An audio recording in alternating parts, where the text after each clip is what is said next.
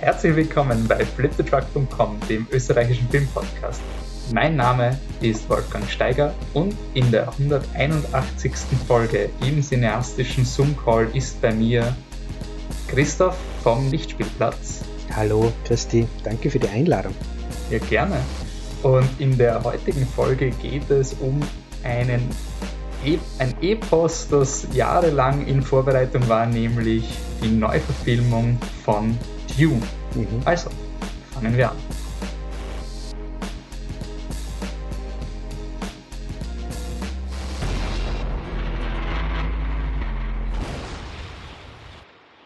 Ja, Christoph, danke, dass ich dich endlich mal fürs Mikro bekommen kann. Das hat sich jetzt über, also es hat sich nicht so lange angebahnt wie Dune, aber es war trotzdem, viele Projekte sind schon versucht worden zu mhm. starten zwischen dem Lichtspielplatz und Flip the Truck. Ähm, vielleicht für unsere Gäste, die äh, euren Podcast noch nicht kennen, könnte es eine kurze Zusammenfassung geben, was man beim Lichtspielplatz ähm, bekommt, wenn man ihn abonniert. Wir sind Salzburg, hellster Filmpodcast. Wir sind zu zweit, ich und der Christian Genzel. Wir machen so ungefähr monatlich Erfolge. Wir packen das in so Staffeln zusammen. Das heißt, es gibt eine gewisse Menge an Folgen und dann ist wieder mehr Pause. Äh, seit, jetzt ist dritte Jahr, würde ich sagen, ist bei uns auch so, dass wir Interviews haben mit Filmemachern, Regisseuren, Drehbuchautoren.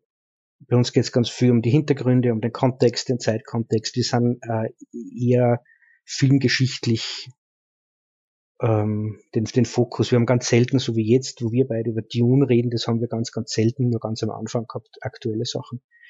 Wir wollen uns gern mit dem Ganzen rundherum mal beschäftigen und das dann auch die, die, die Interviews sind da ganz gut, wenn man da dann Beteiligte hat, die drüber erzählen können. Also ich glaube, ich habe irgendwann mal in einem äh, anderen Podcast über den Lichtspielplatz gesagt, das ist quasi der, der äh, Bildungspodcast mhm. im besten Sinne des Wortes. Also es ist einfach, ähm, ich, ich höre die Folgen eigentlich meistens ohne zu wissen, ohne die Filme zu kennen. Also es ist für mich okay. immer so ein, so ein Podcast, aha, da gibt's wieder eine Retrospektive, dann bis nadisch, das sollte ich quasi auch wieder mal hören oder ähm, zumindest, oder wenn ich die Filme kenne, ist es meistens so, dass dann auch neue Aspekte reinbracht werden, die sehr spannend sind.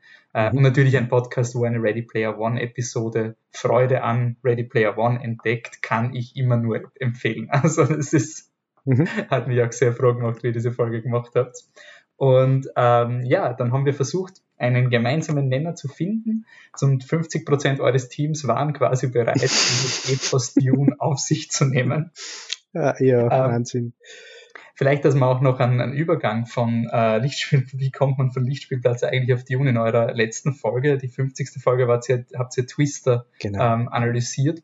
Äh, Katastrophenfilm oder Monsterfilm, je nachdem, wie man äh, mhm. den, den Film dann interpretieren will. Und das Spannende ist, vom Monsterfilm oder vom Katastrophenfilm gibt es eine, wirklich eine Verbindung zu Dune. Der äh, das originale Buch Dune ist in den 60er Jahren vom Autor Frank Herbert geschrieben worden sein originaler Pitch für dieses, diese Wüstengeschichte war aber eigentlich ganz was anderes. Er hat nämlich einen Zeitungsartikel gefunden oder einen Bericht, dass es äh, Dünen gibt, also wie Sandwellen, die sich langsam durch das Land bewegen. Und wenn man nicht aufpasst, dann kann das über Monate hinweg bewegt sich eine große Sandwelle und kann, kann auch Infrastruktur zerstören. Also wenn da zum Beispiel irgendwie ein Kraftwerk oder sowas plötzlich weggeweht wird oder unter Sand begraben. Und sein erster Pitch für was dann nachher Dune wurde, was etwas ganz anderes ist, war, ähm, dass es ein amerikanisches Dorf gibt, das sich auf diese, diese Wüstenwelle vorbereitet und quasi anhand der geografischen Umgebungen die Pflanzen so umsetzt und die, die ökologischen Bedingungen oder die Untergrundbedingungen so macht, dass die Wüstenwelle nicht das Dorf überrollen kann. Also ich stelle mir das vor als einen unfassbar langsamen Katastrophenfilm. Mhm. Also so in, in fünf Monaten wird die Wüstenwelle über unser Dorf ragen. Ähm, es hat dann quasi eigentlich jeder zu Frank Herbert gesagt, naja, also du schreibst da jetzt über Wellen und Wüsten und das klingt alles ganz spannend, aber es gibt keine Story. Also äh, du schreibst eigentlich nur um die Welle herum, aber was ist die emotionale Geschichte? Er hat es dann anscheinend auch irgendwann mal eingesehen, dass es vielleicht jetzt nicht die spannendste Geschichte ist oder zumindest hat er, vielleicht ist sie super spannend, aber er hat keine Lösung dafür gefunden und hat sich dann entschlossen, aus diesem, ähm, aus dieser, diesem Bild einer sich bewegenden Wüstenwelle etwas ganz anderes zu machen, nämlich äh, riesige Sandwürmer, die auf einem Wüstenplaneten sich bewegen. Und das ist die, eins der, der markantesten Bilder für seine Buchvorlage Dune. Ähm, also 1965 kam dann das Buch Dune und es ist eine Riesengeschichte und wir versuchen euch da jetzt mal ein bisschen einen Eindruck äh, zu vergeben, äh, worum es eigentlich in Dune geht. Also ich, ich probiere das jetzt mal. es ist sowohl bei diesem Podcast, bei jeder Adaption und bei jedem Film, Dune ist eine Geschichte, die kann man eigentlich, man kann nur verlieren. Und Christoph, du hast es auch gesagt, wir, wir versuchen hier heute Mut zur Lücke zu beweisen. Wir können unmöglich alles abhandeln, was man über Dune sagen kann. Ich versuche mal eine Kurzzusammenfassung. Es geht in einer fernen, fernen Zukunft, gibt es die Adelsfamilie Atreides und diese Adelsfamilie bekommt nun vom Imperator den Auftrag, ihr zieht von eurem Planeten weg und zieht auf einen Wüstenplaneten. Ähm, klingt jetzt nicht so toll, als wäre das eine große Beförderung.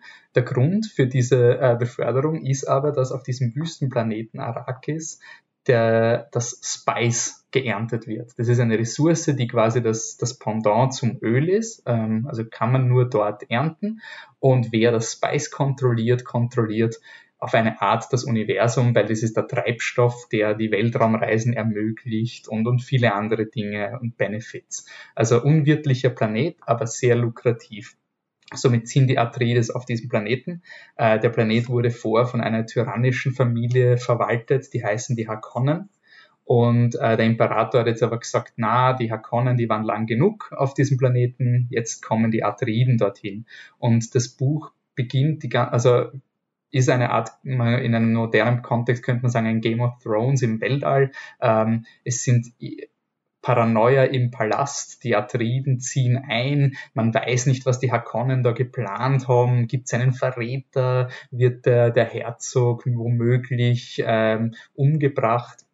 Und in dieser, dieser Atmosphäre von Intrigen ist der Hauptdarsteller Paul Atreides, also der Sohn des Herzogs, und der hat schon Visionen von diesem Wüstenplaneten, insbesondere Visionen auch, die sich mit dem Wüstenvolk der Fremen beschäftigen. Die Fremen sind so ein enigmatisches Volk, keiner weiß genau, wie viele es gibt. Ähm, sie stören immer die, die Spice-Ernte, weil sie immer die, die Spice-Fabriken attackieren und äh, wollen quasi, wollten mit den Hakonnen nichts zu tun haben, kriegen jetzt quasi einen neuen Herrscher und die Atreiden versuchen, dieses Wüstenvolk irgendwie diplomatisch auf ihre Seite zu bekommen.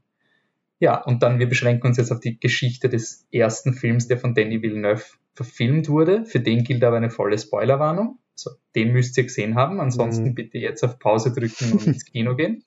ähm, es führt dann dazu, dass die Hakonnen einen Putsch machen, den Herzog Atreides töten und quasi das ganze Königshaus fast ausrotten. Nur Paul Atreides und seine Mutter Jessica äh, können in die Wüste fliehen und finden dann Unterschlupf bei den Fremen, wo sie sich je nach ähm, Buchfilm äh, dazu entscheiden, Rache zu nehmen und die Kraft der Wüste quasi, also mit den Fremen einen Aufstand zu planen, um die Hakonnen quasi um sich dafür zu rächen, dass die Hakonnen ihre Familie getötet haben.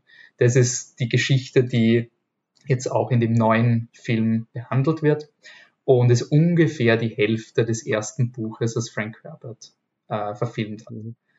Sind mir große Lücken ähm, passiert bei der Zusammenfassung? Ja, natürlich. ich habe quasi alles vergessen, was wichtig ist. Äh, aber nein, im Großen und Ganzen hätte ich jetzt äh, so kompakt gar nicht erzählen können. Also von dem her Respekt. Okay, ähm, dann ist die Frage, dass du, du hast das Buch auch gelesen. Also wir äh, haben da äh, intensive ja. Recherche. Ja. ja, ich habe es gelesen, aber es hat mich ja sehr gefordert. Also jetzt, jetzt zu sagen, du hast das gelesen, erzähl uns was drüber, ich kann das versuchen, aber auch da geht es mir genauso wie dir. Es, es fallen dann immer so Details wieder ab, weil es eine, schon eine sehr komplexe, große Sache ist. Ja. Mhm. Es ist auch, also es ist ein massives Werk, es hat genau. 800 Seiten und dann nach den 800 Seiten gibt es noch 70 Seiten Appendix und ein Glossar, in dem man alle komplizierten Wörter noch nachschlagen kann, weil es natürlich, es ist ein bisschen so, es hat so ein bisschen ein Herr der Ringe-Effekt, dass da natürlich jede Kultur hat ihre gewissen Phrasen, mhm. die dann Scheihulut und irgendwelche Sachen, die man dann immer wieder nachblättern muss, was das eigentlich heißt. Also es ist mehr in Richtung Herr der Ringe vom, vom Lesecharakter als man würde sagen bei ein Star Wars beispielsweise. Genau. Äh, was ist dein Eindruck zum Buch? Ist es ein Buch, ähm, das jetzt eben in den 60ern geschrieben wurde und in den 60ern bleiben soll? Oder? Äh, hm. Na, finde ich nicht. Äh, ich, ich finde, es ist immer nur ein sehr spezielles, ähm, eigenwilliges Werk. Ich, ich kenne sonst so einflussreich Dune ja war, äh, das ist doch was Einzigartiges, finde ich.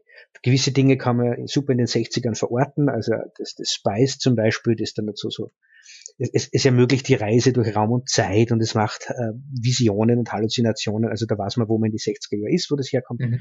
Ähm, aber es ist gleichzeitig eine Geschichte über Ökologie, es ist eine Geschichte über Terraforming, über, über Ressourcen, über Imperialismus und lauter solche Sachen. Das ist ja hochaktuell. Und was ich mhm. am spannendsten finde jetzt, weil du mich gefragt hast, mein Eindruck vom Buch, ich glaube, es ist, es ist vor allem ein Buch über Politik und über politische Psychologie, darüber, wie werden man politische Manöver gemacht und was sind da die Gedanken dahinter. Herbert schreibt ja in Kursiv, zumindest in meiner Ausgabe ist das Kursiv, die Gedanken immer auf der Protagonisten, was sehr zäh ist zum Lesen, finde ich. Aber er, er, er versucht dadurch, glaube ich, auch klar zu machen, was wird bedacht bei jeder Handlung und bei jedem Satz und was glaubt man, wie der andere darauf reagiert. Und das ist, glaube ich, auch zeitlos. Mhm. Also diese Welt, wie du gesagt hast, Herrscherhäuser, Imperator, das ist was Mittelalterliches, hast du ja gesagt. Aber wir nehmen am 10. Oktober auf, gestern ist der Bundeskanzler zurückgetreten und ich glaube, genau solche Dinge äh, passieren immer noch zwischen politischen Parteien oder Seiten. Was macht man wie, wie, wie fasst der andere das auf? Was macht der dann? Was muss man alles mitbedenken? Das ist, das kommt mir vor, was ein, die erste Hälfte, mehr als die erste Hälfte von, von Dune, glaube ich, auch stark interessiert, nebst diesen Sanddünen und der Ökologie, glaube ich, mhm. aber die Politik. Also es ist ja auch zum Beispiel der, der, der Herzog wird eigentlich genau für so eine Wahl gestellt. Also jeder weiß, dass Arrakis vom, der, der Imperator gibt diesen Wüstenplaneten nicht her, weil er den, den Herzog so gern hat. Also der, der das Herzog ist eine Falle. Es, ja, und die wird, äh, und dann ist immer die Frage, wie geht man jetzt aber politisch damit um? Also wenn ich den Auftrag vom, vom Imperator bekomme, nach Arrakis zu gehen, dann muss ich da ja hingehen, weil sonst ist das ja ein Aufruf zum Ungehorsam. Mhm. Also die Atriden müssen dieses Spiel ähm, mitspielen und es schwingt aber schon permanent diese, für mich ist im Buch ganz arg gewesen, halt diese Hoffnungslosigkeit von diesem Unterfangen durch. Also der, der Herzog ist da, der ist jetzt nicht komplett unsympathisch. Im Buch ist er weniger da so perfekt gezeichnet wie in manchen Filmversionen, ähm, aber er ist schon ein, ein, guter Schlurch irgendwie. Also der, der, der will jetzt nicht inhärent scheiße sein. Und genau. man sieht halt diese Person, wie sie da halt einfach mitspielen muss in einem Spiel, was sie weiß, dass sie verlieren wird. Genau. Und das ist ziemlich zermürbend eigentlich. Genau. Es ist eine Tragödie, finde ich. Also die Geschichte von Leto Atreides im Buch ist wirklich eine Tragödie. Man weiß von gefühlt der ersten Seite an, das wird in Tränen enden und man muss zuschauen, wie das, wie in einer Tragödie genau auf das hinläuft, un, unweigerlich. Ja. Mhm.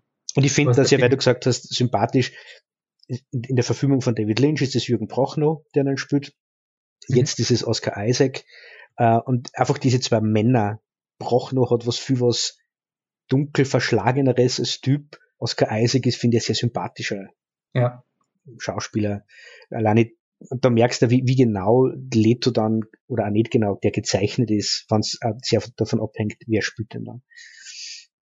Es ist auch oft so, auch die Welt selber ist extrem äh, unscharf gezeichnet in den Details.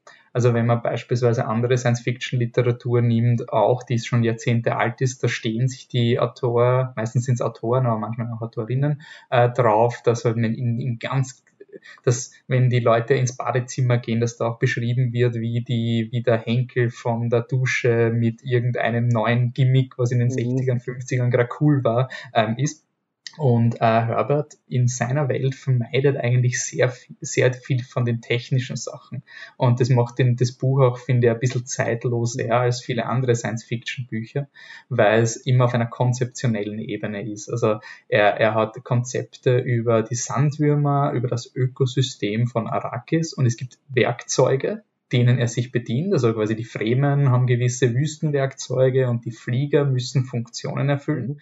Aber ob die jetzt auf Atomic Batteries laufen oder auf irgendwelchen anderen Dingen, die damals halt technisch gerade sehr spannend war, das lässt er einfach außen vor. Er sagt einfach, ich brauche einfach einen Ornithopter und das ist ein Ding, wo vier Leute rein können mhm. und das kann durch einen Sandsturm fliegen. Und wie das, und das wird man schon irgendwie technisch realisiert haben. Aber das, mhm. wie es genau ausschaut, da überlässt er sehr viel äh, Freiheit für die, ähm, für die Leserinnen. Und ich finde, es gibt dem Film dann eben dieses Zeitlose oder den, den Büchern, dass man einfach viel modernisieren kann und das Buch und die, die, die Erfahrung beim Schauen ist trotzdem noch die gleiche. Also es ist, widerspricht nicht ähm, dem Buch, weil eben nirgendwo steht, dass ein Ornithopter ein rotes Viereck ist. Und sobald jemand einen schwarzen Kreis macht, ist es quasi kein, kein Flugzeug mehr, das Frank Herbert beschrieben hat. Mhm. Und gleichzeitig ist es aber nicht äh, einfach nur irgendwas. Also es ist, finde ich, schon eine sehr, sehr spannend durchdachte Welt, wo jetzt, wo ich nie das Gefühl kriege, dass es ihm wurscht ist, ähm, was er da beschreibt, sondern dass er schon sehr liebevoll seine Welt zusammenkonstruiert hat. Ja, sicher so. Ähm, in dem Fall ist es dann quasi wirklich, würde ich eher sagen, es ist äh, äh eher, eher Game of Thrones als ähm, 2001 Odyssee im Weltraum, aber man kann sich da schon sehr ähm, verlieben in die Welt. Also ich muss schon sagen, ich habe dann wirklich äh, sehr genossen, das Buch zu lesen und habe auch gemerkt, dass ich das Buch, also mir ist anscheinend anders gegangen als dir, ich habe das Buch sehr schnell gelesen mhm. und ich habe dann irgendwann zwingen müssen, nicht so schnell zu lesen, weil ich einfach das Gefühl hatte, mir gehen schöne Details verloren. Mhm. Also so, wenn du 100 Seiten am Tag liest, dann kannst du es nicht mehr so wahrnehmen. Und es gibt aber so Dan Brown-mäßige Bücher, wo es sehr wohl legitim ist, mal 300 Seiten am Tag zu lesen, weil es relativ egal ist, was, was da nur um die Bullet Points geht, die man erlebt. Und ich bin immer noch unentschieden. Also eben ja sehr verloren in dieser Welt. Das schafft das Dune sehr, sehr gut wenn man dann einmal drin ist, man, man will dann schon wissen, wie geht's weiter. Ähm, und man ist dann in dieser Welt, weil, weil, wie du sagst, das ja plastische Welt dann doch zeichnet, trotz dieser Details, die fehlen. Ähm, und mir geht's bei, bei großen Kunstwerken, ganz egal, welche das sind, äh, immer wieder so, beim, bei Auseinandersetzung ist manchmal schwierig und zart in der Auseinandersetzung, aber es bleibt dann hängen und beschäftigt mich nach und nach und nach und nach. Und irgendwann kehrt man dann wieder zurück. Mhm. Ähm, also ich, ich habe schon das Gefühl gehabt, dass auch bei unserem Screening mit den Leuten, die nicht rausgegangen sind, eine Frage war äh, schon zum Beispiel, was essen die Sandwürmer?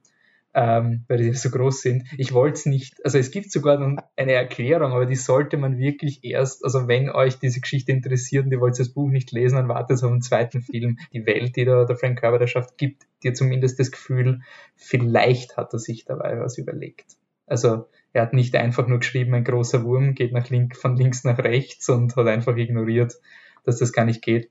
Also besonders bei den Dingen sind ja sehr viele ökologische Diskussionen, genau. wie das Ökosystem zusammenhängt, ähm, will ich leider nicht vorgreifen. ich habe es ich habe spannend gefunden, auch wie du gesagt hast, ist eben mit der, mit der Bundeskanzlerdebatte, die wir in Österreich haben.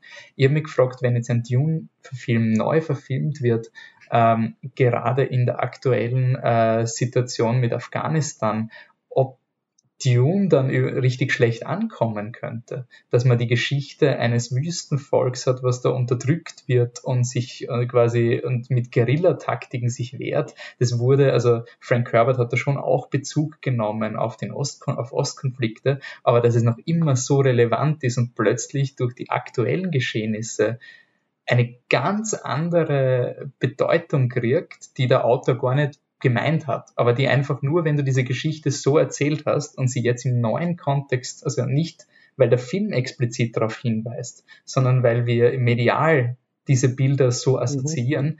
kriegt dieses Werk auch einen ganz anderen Unterton plötzlich, mhm. der es einfach spannend macht. Also ich würde jetzt gar nicht so große Politdiskussionen führen, aber ich finde, das ist die Stärke von guten Kunstwerken, dass sie nicht nur, hm, genau. man sagt, ich mache eine Allegorie auf Öl und plötzlich ist sie noch immer anwendbar über politische Diskussionen, die wir jetzt führen, dann liegt es ja daran, dass die Quelle, also die, die, die, das Grundkunstwerk jetzt nicht nur ein Ding gemacht hat, sondern das Kunstwerk ist vielschichtig genug, damit man es unter diesem Aspekt auch noch schauen kann.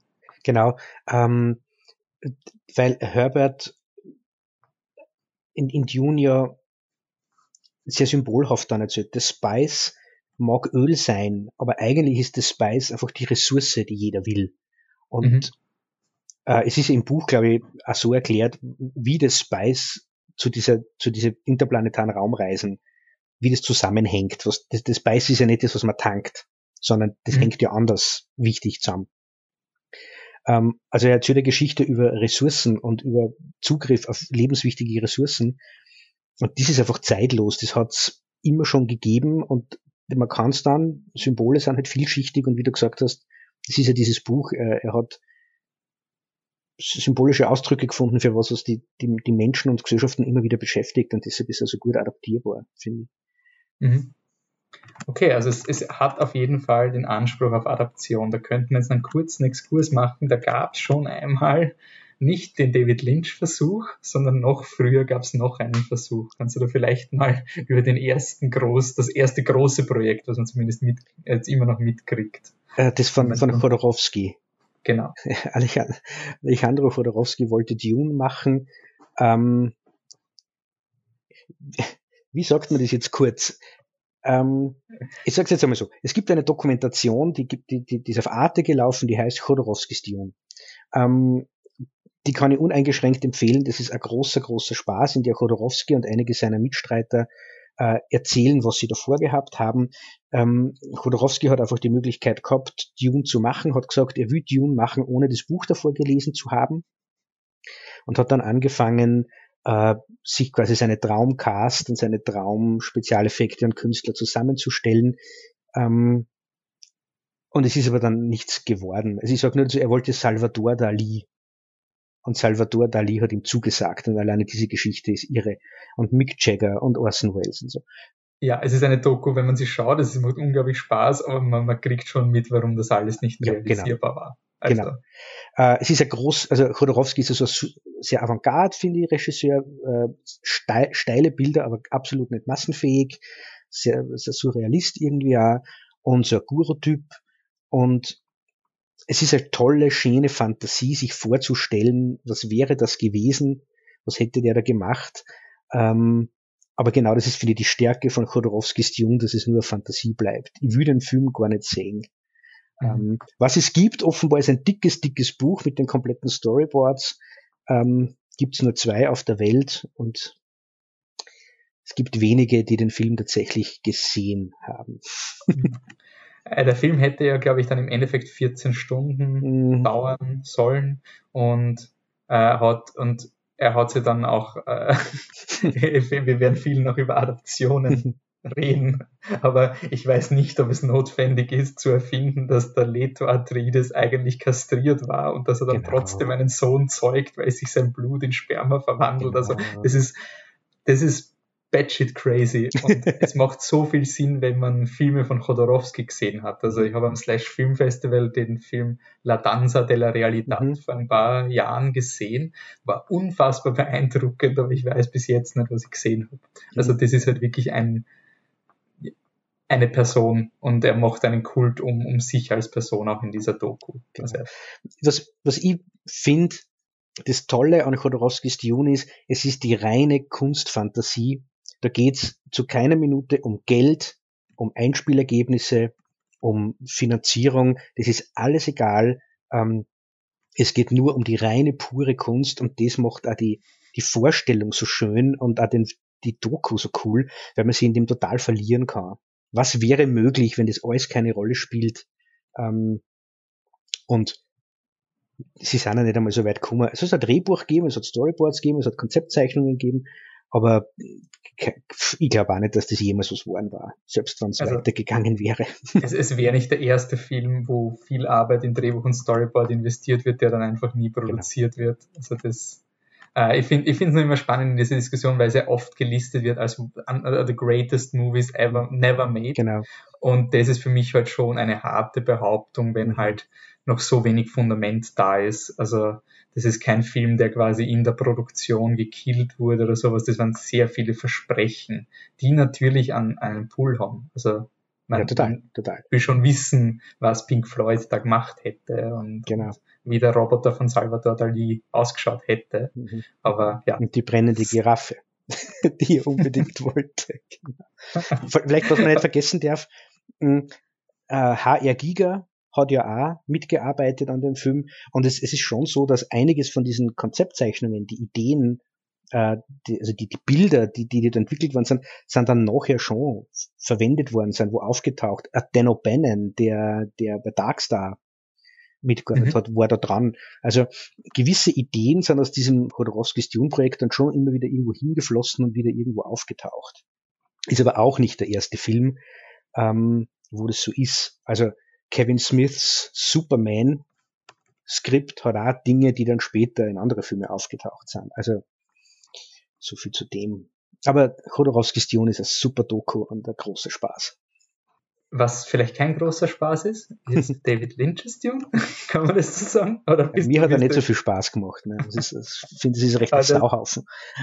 Das ist der Dune, den wir mal hatten. Mhm. Und ähm, der Dune, der, ähm, also ich finde, dieser Film war für mich immer der, der Hauptmotivator, warum es einen neuen Dune braucht, weil es kann nicht sein, dass das der einzige ist. Ähm, ja, ähm, der David, David Lynch, Regisseur, den man, ich glaube, zu dem Zeitpunkt hat er Eraserhead mhm. gemacht. Das ist ein sehr, sehr merkwürdiger, surrealistischer Film. Ist auch von George Lucas gefragt worden, ob er nicht Regie führen will bei Die Rückkehr der Jedi-Ritter, ähm, was jetzt in Retrospektive eine der bizarrsten Anekdoten überhaupt ist, weil äh, bei Die Rückkehr der Ritter wollte George Lucas einen Regisseur, der nur macht, was er will. Und man hat sich dann auf Richard Marquand äh, geeinigt, der ein TV-Regisseur war und de facto der Lakai von George Lucas. Also wie das mit David Lynch funktioniert hätte.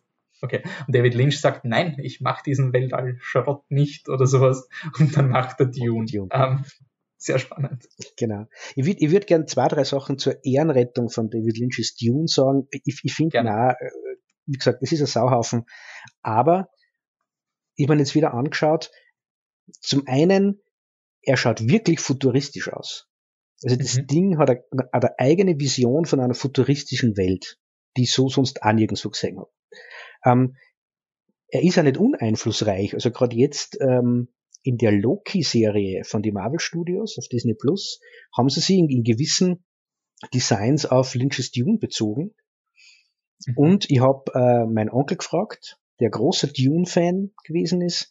Der hat gesagt, damals, bei, bei den jungen Menschen damals, wie Dune rausgekommen ist, ist der Film als total modern wahrgenommen worden.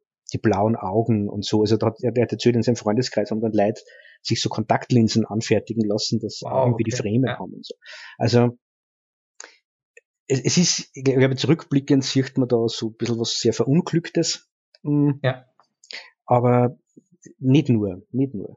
Ich finde, es ist eine, schöne, eine schöne Lektion. Das ist ja zum Beispiel der Grund, ähm, warum ich gerne euch einen Podcast her, weil ja einfach oft, es geht in Filmen ja nicht nur darum, ob binär, ob etwas gut oder schlecht mhm. ist. Also es gibt Dinge, die vielleicht früh nach hinten losgängen, wo man trotzdem richtig scheine Sachen und spannende Sachen auch drinnen sehen kann. Also ich denke jetzt an eure ähm, Ghost Ship Folge. Mhm. Hätte ich nie geglaubt, dass in dem Film sowas Spannendes mhm. entdeckbar ist.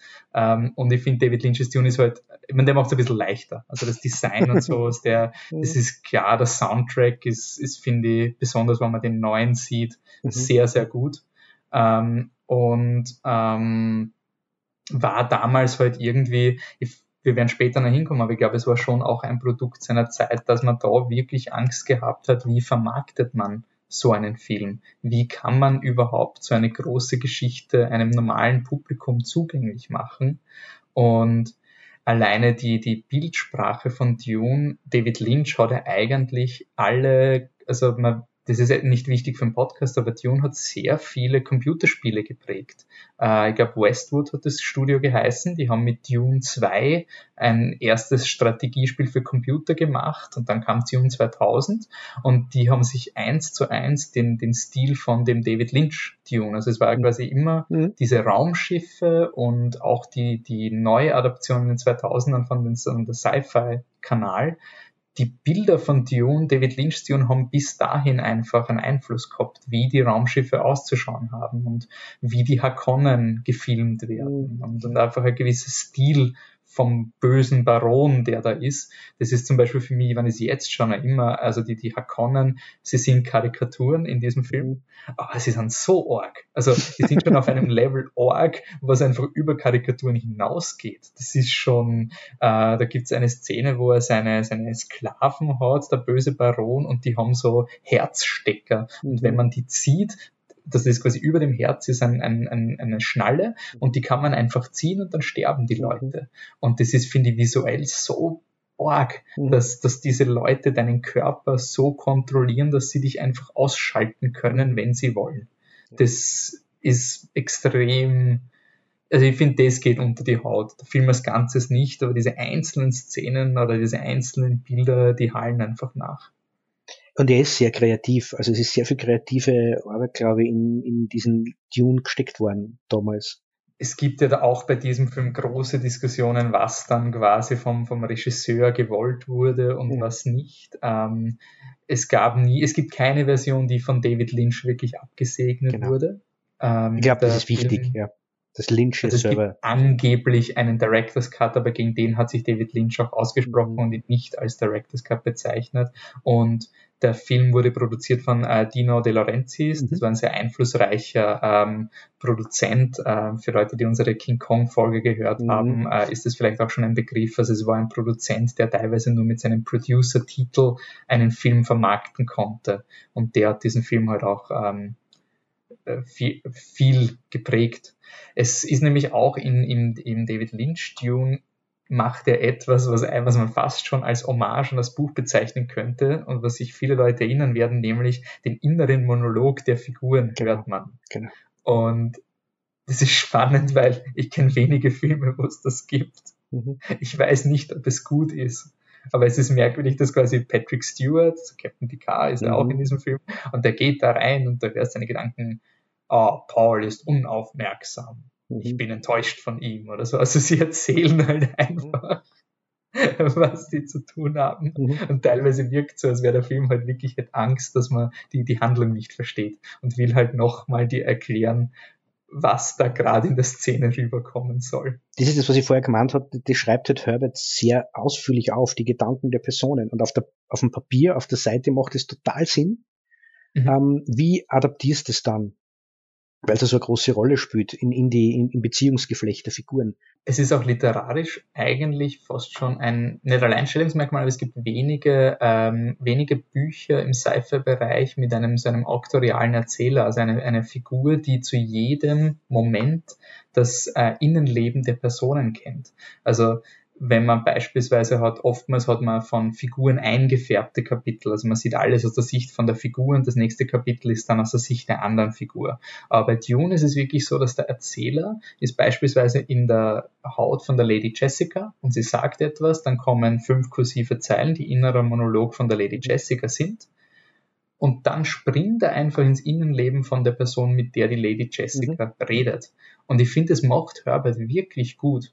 Also es ist wirklich nie, dass ich mich nicht auskenne, wer gerade denkt. Also ich finde, also von mein, in meinen Augen ist es ein sehr gelungener, allwissender Erzähler und es ist ein verdammt, also ein verdammt schwieriges Ding, weil du hast halt Twists, die du dadurch verrätst. Also er kann nicht einfach sagen, ich sag dir nicht, wer der Verräter ist, sondern Mhm. Er sagt es dir eigentlich. Und es geht im Buch viel mehr darum, oh, der Verräter, der, der hat jetzt immer seine Gedanken und mit jedem Satz kommen zehn Zeilen kursiv, wo er darüber Angst hat, dass irgendjemand draufkommt, dass er Verräter wird. Mhm. Und das finde ich versucht der David Lynch, also wenn man quasi diese, diese Monologe als positiv wahrnimmt, dann wäre es vielleicht ein Versuch, dieses Gefühl vom Buchlesen zu adaptieren. Mhm. Genau. Ähm, für mich war es zu wortwörtlich. Also es ist, Ja, das ist, es ist, wie du sagst, es wirkt auf der Seite ganz anders wie, es wirkt ein bisschen wie so, so eine Kinderserie. Also, dass man es wirklich ganz genau erklären muss, wenn man Angst hat, das Publikum versteht es nicht. Das ist ja gar nicht die Intention, aber so wirkt es dann auf einmal. Ich würde gerne nur eine, eine nette Anekdote erzählen. Ähm, Sting spielt mit. Mhm. Genau. Und äh, wir haben vorher über Chodorowskis Dune geredet, dort hätte Mick Jagger mitspielen sollen. Und äh, ich habe mal das irgendwie so gehört, das gefällt mir ganz gut.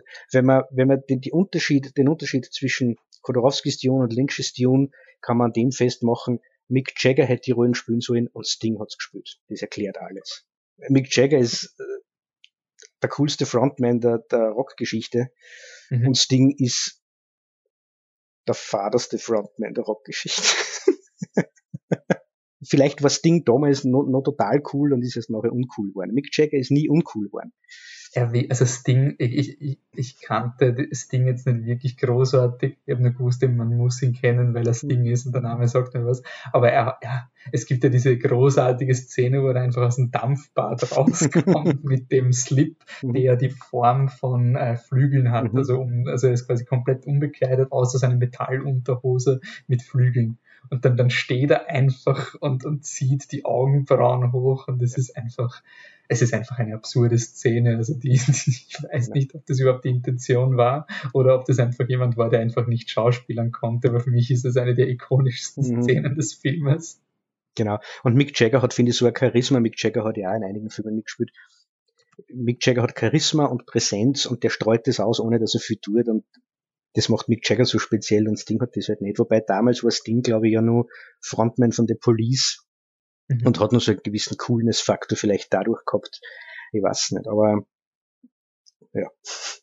Also ich finde, wenn man, also ich finde schon, dass man den Film schauen kann und soll. Das ja. ist schon auf jeden Fall interessant. Er ist auch nicht im Vergleich kürzer als der Villeneuve-Film und hat genau. die doppelte Anzahl an Seiten, die er ähm, genau. darstellt. Äh, ich würde nur schon sagen, wenn man jetzt Angst hat vor Spoiler und quasi un unbescholten in Dune 2 gehen will, dann, dann wartet man halt vielleicht noch, bis Dune 2 äh, vorbei ist. Und wir kommen ja nachher noch zu anderen Themen, wo man dann auch wieder Zugspringer werden wird, Auf wie hat Lynch das gelöst. Und ähm, da kommen dann auch die Elemente, wo ist denn dieser, diese Erzählform von Lynch's Dune ein bisschen schlecht gealtert oder wirkt heute ein wenig komisch. Mhm. Ja, ähm, 84 war das, wenn ich es richtig in meinem Kopf habe. Ähm, ja. Oder zumindest in 80. Ich habe es auch so im Kopf, ja. Man hat dann noch äh, mehrmals versucht, Dune zu adaptieren. Ähm, es gibt eine Sci-Fi-Serie, die jetzt den Rahmen sprengt, die ich aber einfach noch highlighten will, weil sie sehr äh, das war mein Eintritt in Dune. Also ich habe das in der Schule gesehen und es war halt Pro 7 TV-Event, Dreiteiler mhm. und das war das Allercoolste. Also es, es, ich habe dann ein Dokument gefunden, wo wir in der Schule die Kult Top 30 aufgeschrieben haben, was die coolsten Dinge waren, die es gerade gibt. Und aus irgendeinem Grund habe ich da auf Platz 1 Dune gesetzt damals. Also es hat sogar Star Wars als auch Star Trek. Also wenn ich das Dokument wieder finde, dann, dann werfe ich es bei uns auf Instagram und auf Facebook, weil es ist ein, ein 13-Jähriger schreibt, dass das das beste Ding ever ist. Also irgendwas hat diese Serie in mir ausgelöst. Ich finde sie einfach sehr liebevoll, weil sie ist, sie hat wenig Budget gehabt und hat wirklich im Grunde macht sie das gleiche wie Villeneuve, nämlich sehr äh, strikt das Buch durchexerzieren, mhm. aber auf einem, ähm, auf einem Level, was einfach schwieriger war, weil es eine TV-Serie ist und weil die Ressourcen in den frühen 2000ern fürs epische Sci-Fi wirklich wenig ist. Also die fokussiert sich halt komplett auf äh, Space Politics. Also sehr viele Leute sitzen auf Tischen und reden. Ähm, und hat aber trotzdem ein paar interessante Sachen, wie sie es mit Licht machen, wie sie mit diesen limitierten Ressourcen eine passable Sci-Fi-Serie, also Sci-Fi für den Kanal, der, der mhm. Science-Fiction-Sender mit Y, ist okay. Aber es war für mich immer der Wunsch, okay, also David Lynch ist visuell großartig aber, mhm. und viel großartig, aber die Geschichte ist einfach nicht Dune. Die Sci-Fi-Serie ist Dune, aber schaut halt nicht gut aus. Also ist halt nicht episch genug. Gibt es nicht einfach einen Film, der sich da in der Mitte trifft.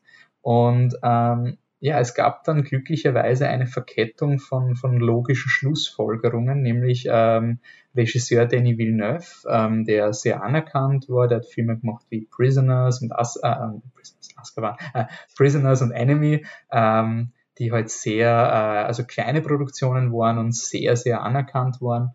Und hat dann beschlossen, er macht einen Film basierend auf einem sehr obskuren Science-Fiction-Autor, nämlich Ted Chiang, mhm. ähm, was mich schon sehr gefreut hat, aber niemand kennt den Typen und bringt Arrival ins Kino und der kommt super an. Mhm. 50 Millionen Budget, 90 Millionen Einnahme, Film sollte das Doppelte einspielen, was er kostet, damit er kostendeckend ist.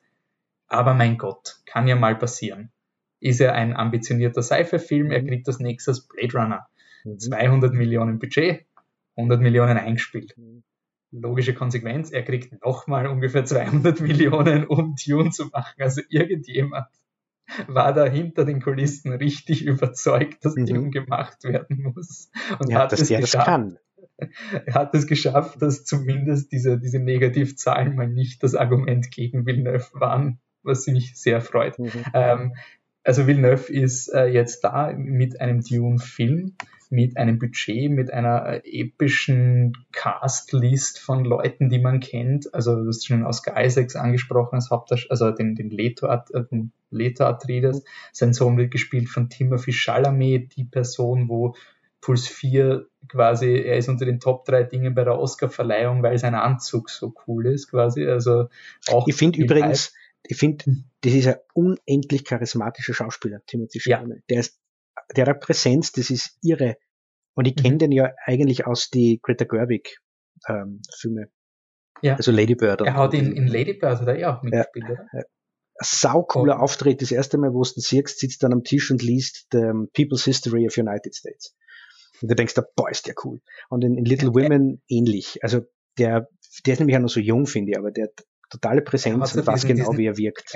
Effortless, don't give a fuck und ich bin zu cool Hipster, ohne dass der mal Arschloch wahrnimmst. Also es ist irgendwie so. Ja, der weiß also genau, ich finde, der weiß genau, was befreundet sein, wenn er am Schulhof sitzt, ja. quasi. Ja. um, ähm, Rebecca Ferguson spielt seine mhm. Mutter. Mhm. Uh, auch, also kennt man aus Mission Impossible.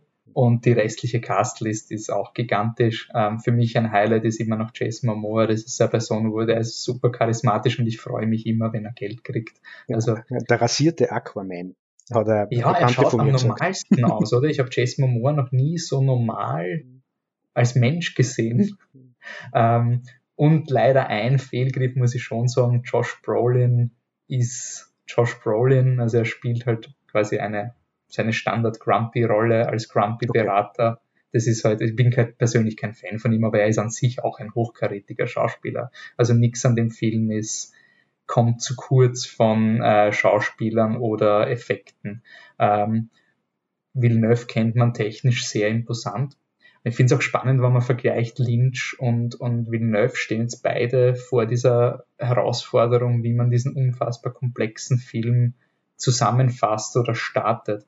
Wie findest du, ist der Start dem Villeneuve geklungen? Also wie kommt man in Dune rein, wenn man noch unvorbereitet ist, also wenn man jetzt noch nicht am einstündigen Podcast oder so gehört hat, was man zu erwarten hat?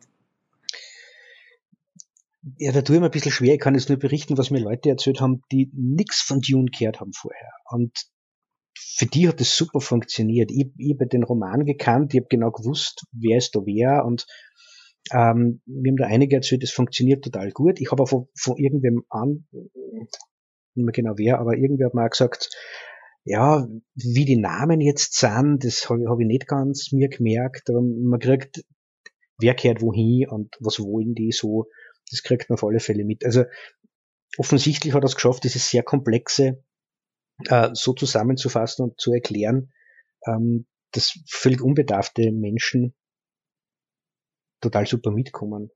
Und mhm. für mich, also wer, der, der den Roman kennt, ich habe das Gefühl, man schaut nicht dem Roman zu. Also, ich ja, habe jetzt, glaube ich, auch für die, für die Fans, für die Fans das auch so gemacht, dass die nicht das Gefühl haben, er, er baut da jetzt komplett was um, was ja die Fans wieder nicht gutiert hätten. Ähm, das scheint ihm gelungen zu sein. Ich finde es recht. Also es gibt Änderungen schon, die sind aber nicht mal annähernd massiv. Also genau. die sind dann, wenn man dann liest, kommt man darauf, stimmt, da hat eine Figur gefehlt. Ich würde sogar sagen, vielleicht ist er ein bisschen zu konservativ in seinen Änderungen gewesen. Ähm, also wie viele Figuren man zusammen, also Beispiel, ein Beispiel wäre zum Beispiel, der, der Paul hat gefühlt fünf Mentorfiguren. Er hat seinen Vater, er hat seine Mutter und dann hat er noch drei Leute, die ihn auch noch mentorieren.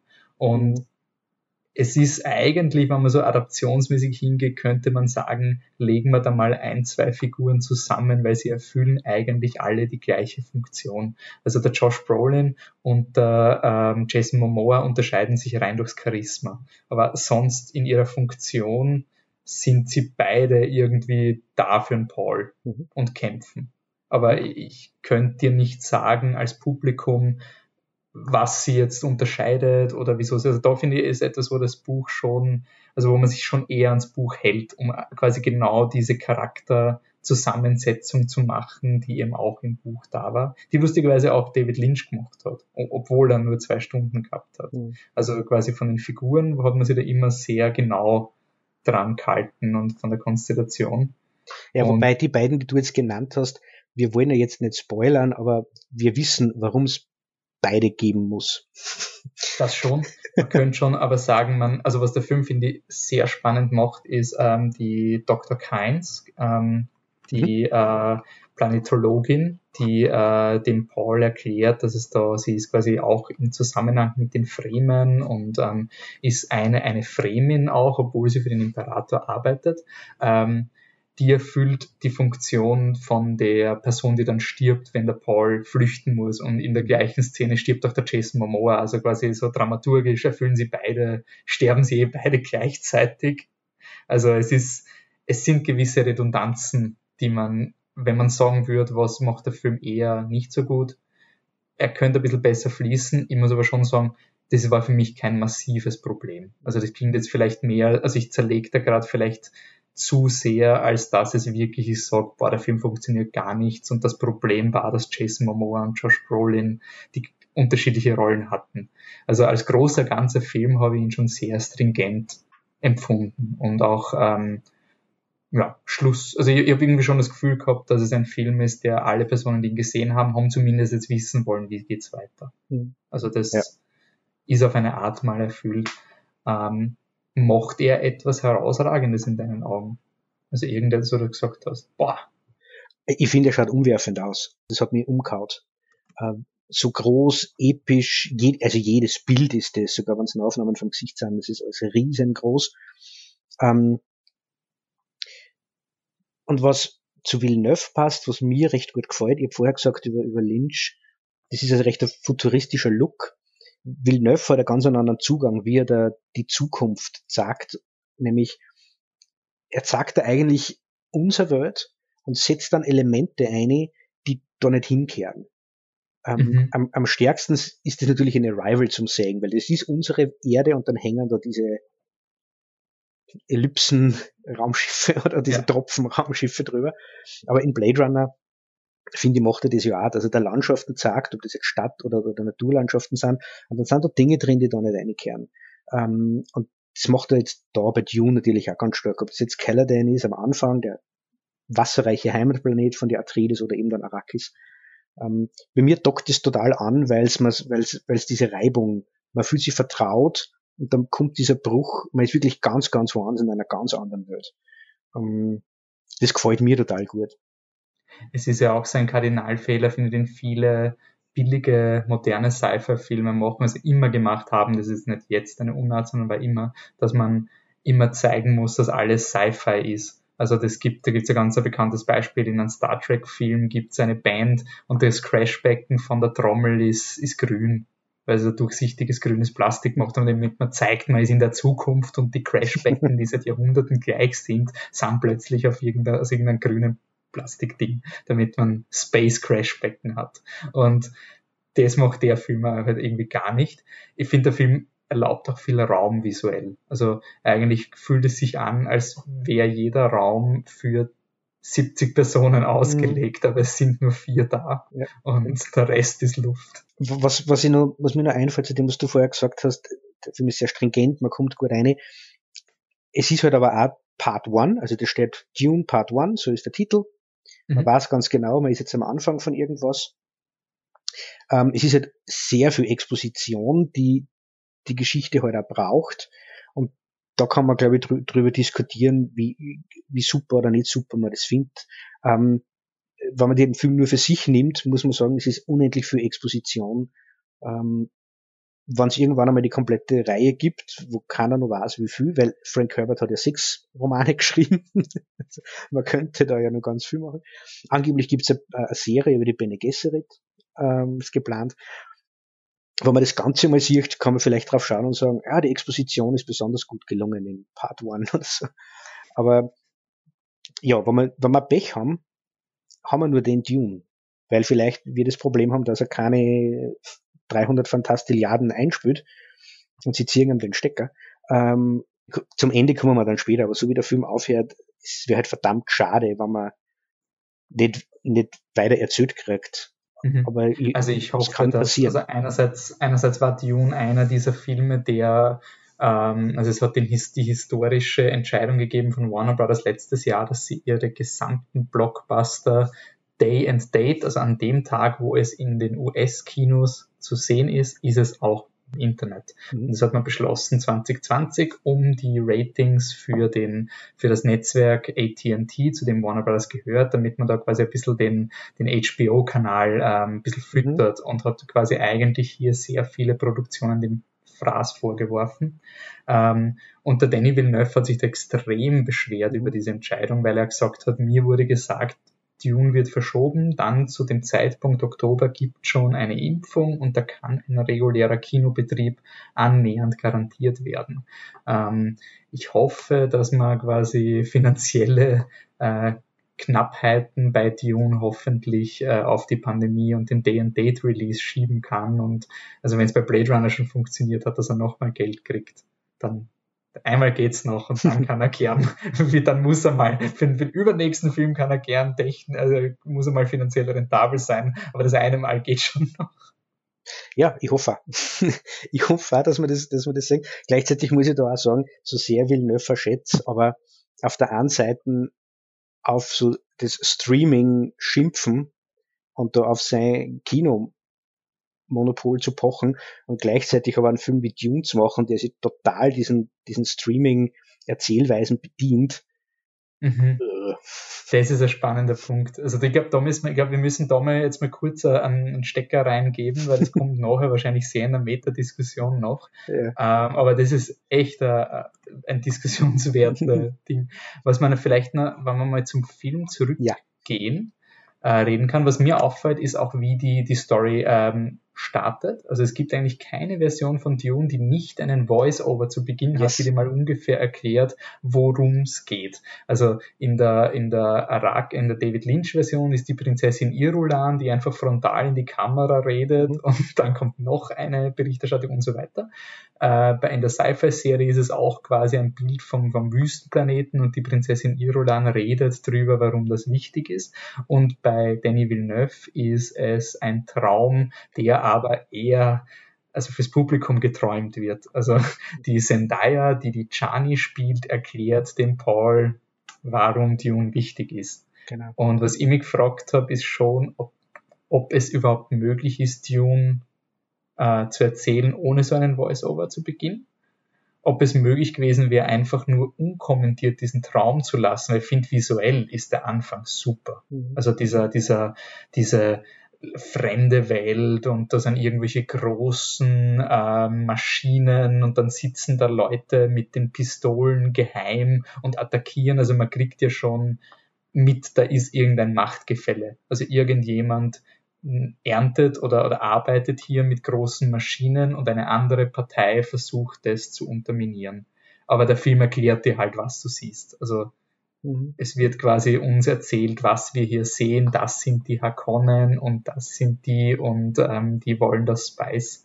Ähm, und ich frage mich, was möglich gewesen wäre, einfach nur den Traum kurz zu haben und dann einfach, weil der Film ja dann super fokussiert ist, sich viel Zeit lässt und dann eh auf Arrakis kommt, ob das nicht auch eine Möglichkeit ist, die uns zu erzählen und man nicht ein bisschen Angst immer hat, dass, dass das Publikum damit mhm. nicht mitzieht, wenn man nicht gleich am Anfang einen Action-Banger reinwirft. Mhm. Ja, das ist ein interessanter Gedanke, weil ja ganz viel so Actionfilme heutzutage so funktionieren, dass sie eigentlich mit so einem Action-Ding anfangen. Das andere, was ich mir denke dazu ist, das Voice-Over imitiert ja die, die Vorlauftexte im Roman. Also jedes mhm. Kapitel im Roman ist mit so einem kurzen Text ähm, überschrieben, der der, der so tut, als wäre es ein historisches Dokument. Und damit mhm. kriegt er der Roman so äh, eine Erzählung, in, es ist wie aus der Zukunft zurückgeblickt und diese Dune-Geschichte erzählt. Also dieses das ist so eine große. Es sind immer Referenzen genau. aus unterschiedlichsten Büchern. Also quasi genau. jedes Zitat stammt aber auch so, das ist aus den privaten Notizen genau. von einer Figur, die man noch gar nicht kennt, beispielsweise. Genau. Genau. Die Erinnerungen von und so weiter. Das macht's. Und warum's, warum's den Traum vielleicht nicht nur gezeigt haben, sondern auch erklärt haben, ist, weil sie dann ein bisschen braucht, bis diese Chanie wieder auftaucht, bis die Fremen wieder auftauchen. Mhm. Und es soll diese Klammer sein, oder? Der Film endet ja mit Paul und Jessica kommen zu den Fremen und finden ihren Platz dort, aber damit auch, was ist ihr Platz in diesem großen Dune-Weltgefüge ja. jetzt? Und das ist so vorne und hinten die Klammer. Vielleicht hat es auch damit zu tun, dass die, die Filmemacher gewusst haben, woher man denn auf. Also wie du sagst, es mhm. ist knapp die Hälfte bis zwei Drittel vom Roman das ist ja eigentlich ein willkürlich gewählter Punkt. David Lynch erzählt ja. das Ding ja fertig. Und vielleicht hat das als Überlegung mitgespielt. Ob man ich glaube schon, dass man es anders machen kann und keiner war so. Also ich habe mich gefragt, ob es eine kreative Entscheidung war oder eine Studioentscheidung quasi. Also das, ja, ich das glaub, beides. ist ja. beides. Was mir so gefallen hat und was ich, ähm, also der Film ist, ich würde ihn jetzt mal als monochromatisch bezeichnen.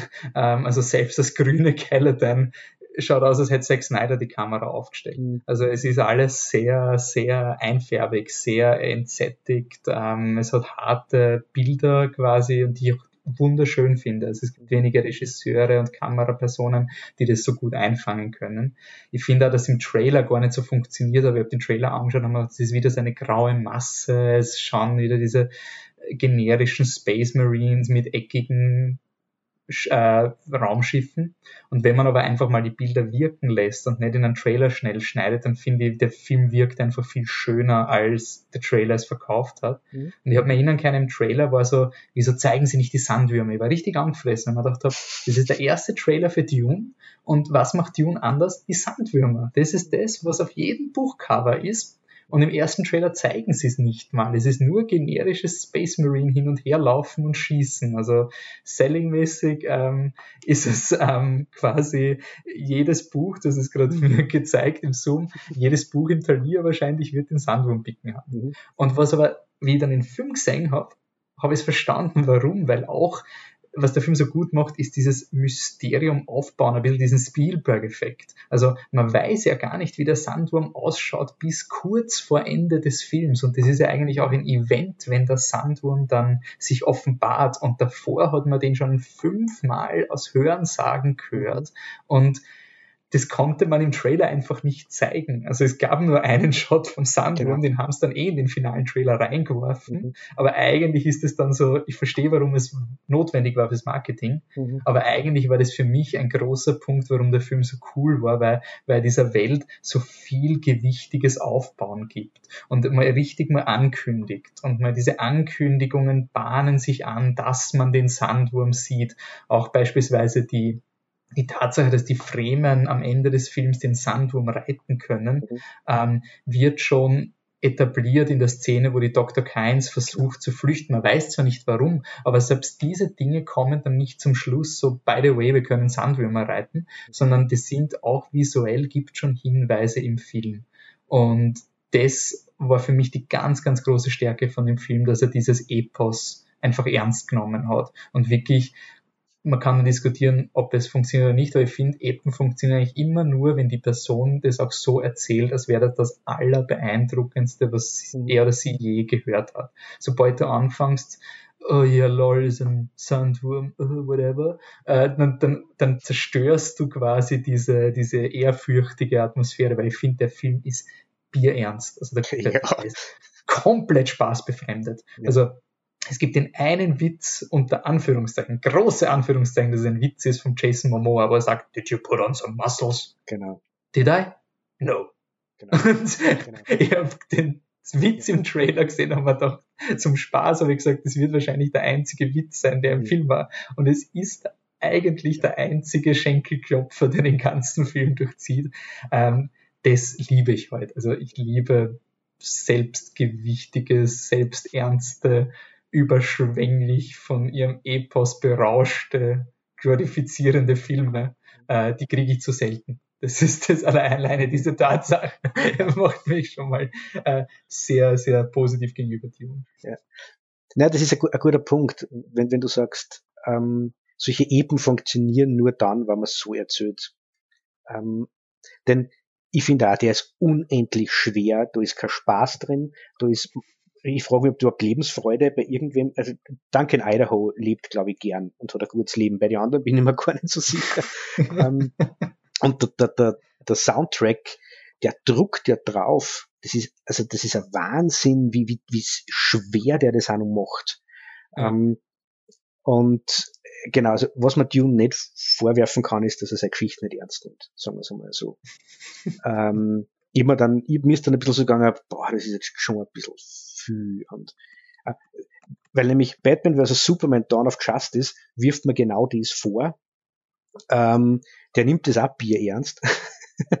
Vielleicht ein schlechter Vergleich, aber ich beim Soundtrack einfach an diese beiden denken müssen. Ähm, aber du, da, da finde ich deinen Punkt gut. Vielleicht muss man es so erzählen, weil es sonst zerbröselt. Und ich finde aber nur so funktioniert auch dieser Respekt vor den Fremen. Also was halt, da können wir jetzt vielleicht anfangen, den Vergleich zwischen David Lynch und, und Villeneuve zu ziehen. Ähm, ich finde, es ist einfach total gefährlich, besonders jetzt in einem modernen Kontext. Man, früher war es auch gefährlich, es wurde noch nie thematisiert, dass halt einfach diese White Savior Geschichte passieren kann. Also der große weiße Mann ähm, kommt drauf, es gibt eine fundamentale Gerechtigkeit, also eine Lücke in der Gerechtigkeit, weil da wird jemand äh, nicht, nicht gut behandelt, aber und, und führt dann ein Volk, eine Minorität zum Sieg. Und das ist meistens aber so kodiert, dass dieses Volk äh, unterdrückt wird, weil es eben nicht die Ressourcen des starken weißen Mannes hat. Und deswegen muss dann quasi der weiße Mann, der ähm, zu diesem Volk kommt, gibt ihnen dann meistens Schusswaffen oder, oder eine, eine Form von technologischen Vorteil. Er zieht sie quasi in den kolonialistischen Ideen dieser Person, aber in den guten kolonialistischen Ideen, nicht in den bösen. Die und guten. Er zieht, er zieht dann das, das native Volk zu den richtigen Kolonialisten, um die bösen, unterdrückenden Kolonialisten zu töten. Und ähm, ich finde vor allem der alte David Lynch-Tune macht das. Also äh, die Fremens können zwar auf Sandwürmern reiten, aber das war's. Der Paul Atreides gibt ihnen dann Waffen und er zieht sie in seinen Ways und in seinen technologischen Wegen, denkt dann im Film auch so, ich habe noch nie so viele Soldaten gesehen. Also er braucht einfach Fußvolk und hat dann einfach die, die, die Schlagkraft gegen die Hakonnen, wird dann aber einfach zum Anführer und die Fremen sind einfach, vorher waren es die Atriden, jetzt hat er halt Fremen, die für Atrides kämpfen.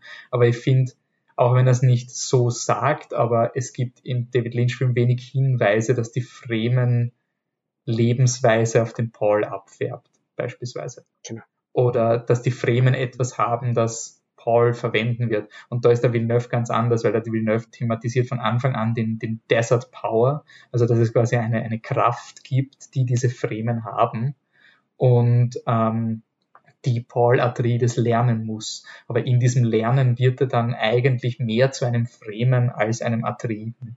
Also es führt dann natürlich auch zu einem Identitätskonflikt von der, von der Hauptfigur. Genau. Und das ist ja näher am Roman. Also Frank Herbert hat das auch so, dass, dass die Fremen von die Harkonnens total unterschätzt wurden und nie richtig kennengelernt, während Leto Atreides äh, schon versteht, wir müssen uns mit denen ähm, verbünden quasi und er schickt ja dann kein Idaho hin, damit er da mal so vorfühlt und schaut und dann kommen die drauf, da gibt's viel, viel mehr. Ähm, das ist ganz anders erzählt. Und ich habe bei David Lynch äh, Dune auch das Gefühl, das ist gar nicht reflektiert, sondern es, der Fokus ist so stark auf dieser Paul-Figur und die Tatsache, dass er der Quisa Zadarach ist, ähm, dass der gar nicht drüber nachdenkt, sondern alle Figuren, alles in dem Film ist ja nur für Paul da. Mhm. Und es ist ja auch nichts, was äh, David Lynch macht, ist nicht aus Frank Herberts Buch. Also quasi, es ist nicht so, als hätte, Frank, also hätte, als hätte David Lynch einfach was anderes aus dem Buch gemacht.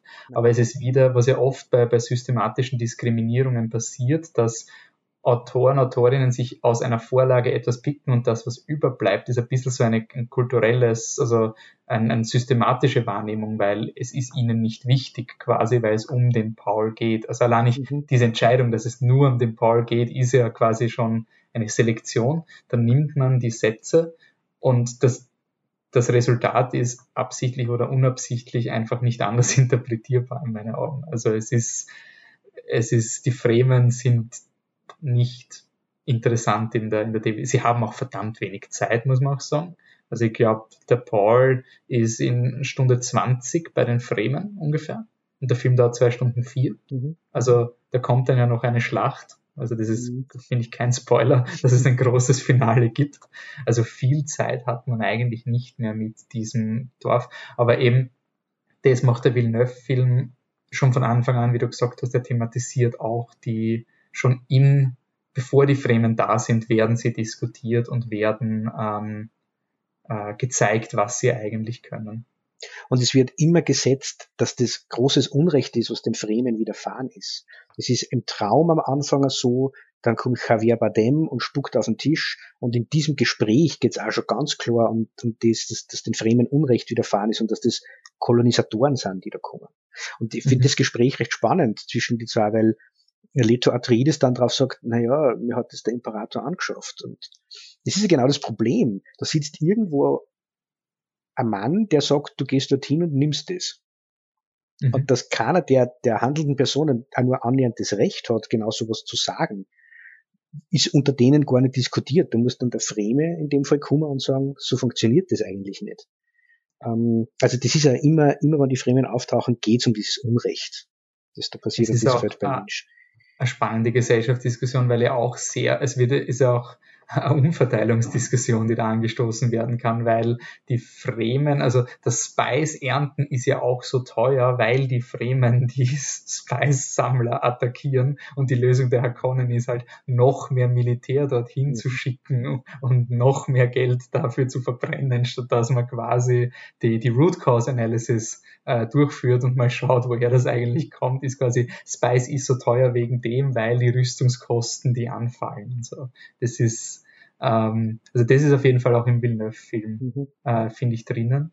Ähm, und was halt auch mit den Fremen dazukommt, was ich, ich finde im ersten Film noch gar nicht so explizit ist, aber die, die Saat ist gesetzt zum, zum Messias. Also wir haben schon den White Savior erwähnt.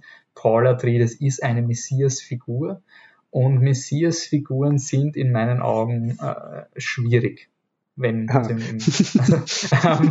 und das Schöne an Frank Herbert ist eigentlich, dass er immer von dieser Idee ausgegangen ist. Also ähm, er hat sich halt auch viel mit Nation also auf seiner Zeit geschuldet, er hat viel vom Nationalsozialismus mitbekommen ähm, und hat immer diese Messias-Figuren ähm, kritisch hinterfragt. Ja. Äh, somit ist Paul, das ist sehr spannend, wenn man den David Lynch-Film sieht und spannend, wie sich Villeneuve positionieren wird, denn die Saat ist gesetzt, dass Paul vielleicht nicht der wahre Messias ist. Mhm. Das ist bei, bei Filmen und Geschichten für mich, sobald der Messias vom Plot, also sobald es eine Inter also irgendeine Intervention der Geschichte gibt, die bestätigt, er ist der Messias und deswegen ist er gut, verliert die Geschichte für mich komplett an Interesse. Und das sind die meisten Messias-Geschichten.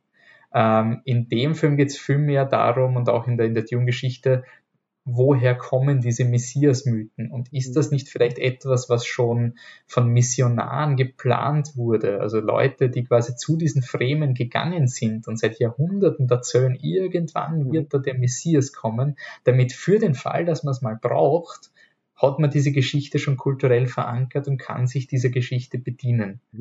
Mhm. Und die Frage, ob der Paul der wahre Messias ist, ist nicht, weil es dann am Ende einen wahren Messias geben wird, sondern ist er die Person, wo die Umstände genauso ausschauen, dass man es wirklich so interpretieren könnte. Und wenn er dann gewinnt, wird er der Messias sein. Und wenn er nicht gewinnt, dann kommt der nächste Messias, weil dieser Mythos ist eigentlich nur ein Indoktrinieren von Leuten oder eine Hoffnung, die man ausnutzt. Und das finde ich sehr spannend an Tune, Mhm. Und das fehlt im Lynch-Film komplett. Also im Film, im Lynch-Film ist es klar, dass Paul der Erlöser ist. Mhm. Das macht ihn auch sehr langweilig. Weil es ist ein bisschen so, ja, er ist halt Christus, ja, spannend. Mhm. Und dieses Hadern macht den, den Timothy Chalamet, ich finde in dem Film noch gar nicht so, aber es, es wird ein Thema sein und ich habe nach diesem Film schon das Gefühl, dass das auch der, der, der Plan ist, den Villeneuve verfolgt. Es ist aber eine Ebene, finde ich, die Leute, die den Film jetzt schauen, noch gar nicht wahrnehmen. Also wenn du nicht das Buch gelesen hast und nicht weißt, welche Pointer du anschauen musst, dann ist das nicht Teil der Geschichte für dich auf dem, nach dem ersten Mal schauen. Quasi. Es ist nur ganz kurz eben, wenn man den Roman gelesen hat, weiß man ja, was das alles hinläuft und ähm, es ist nur ganz kurz eben erwähnt, die Bene Gesserit, diese Schwesternschaft, wo Lady Jessica dazugehört, ähm, die sind ja die, die diese Mythen streuen, die, die implementieren mhm. Religionen überall, damit tausend Jahre später äh, benutzt werden können, sozusagen. Mhm. Und da gibt es ein Gespräch zwischen der, der, der großen Mutter Oberin, ich habe jetzt vergessen, wie es heißt, und Lady Jessica, wo, wo über die, genau das geredet wird. Sie sagt zu ihr, du hättest eine Tochter bekommen sollen, aber du hast einen Sohn bekommen, weil du willst die Mutter des Quisazarach sein. Mhm. Ähm, und da, da ist es ja schon drin, was du jetzt gesagt hast. Also quasi der Mythos erfüllt sich irgendwie, weil es gesteuert und planbar ist, oder glauben die zumindest, also diese Bene Gesserit mhm. glauben das. Die können offensichtlich ja entscheiden, welches Geschlecht er ein Kind hat und so.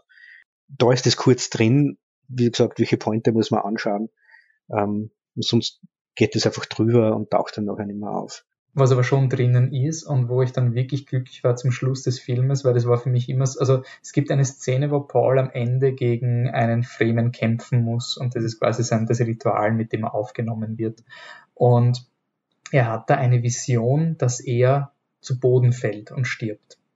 Ähm, und in Filmen, also wenn man jetzt mal so, so Rashomon-Versionen außen vor lässt, ist ja meistens eine Vision oder alles, was gefilmt wird, ist meistens, das ist so. Also besonders wenn es um Zukunftsvisionen in Filmen geht, wenn eine Person äh, eine, eine Vision hat, dann wird sie sich erfüllen. Also das ist immer so ein bisschen so, die Prophezeiung wurde gesagt, also muss sie stimmen. Mhm.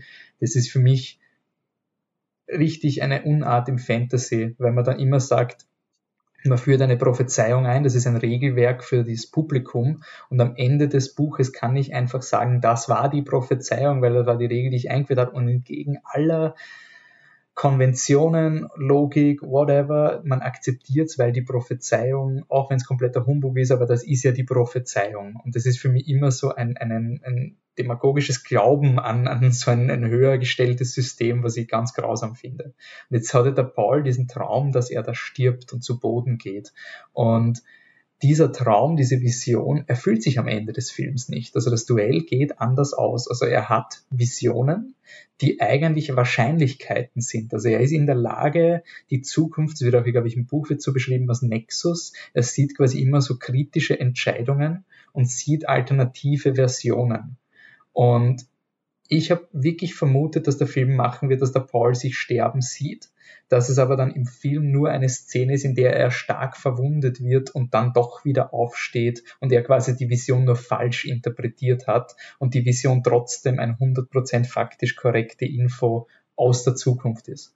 Und dass es ihm nicht war, passiert fast nie, wenn generell nie in solchen Science-Fiction-Filmen. Also das ist eine etwas meinen Augen revolutionäres und Dune alleinstellendes Merkmal, was so spezifisch ist und so überhaupt nicht auffällt und irgendwie einfach über den Kopf drüber geht. Aber ich bin nachher gesessen und habe wirklich überlegen müssen, ich kenne kaum Filme, wo diese Visionen einfach falsch sind.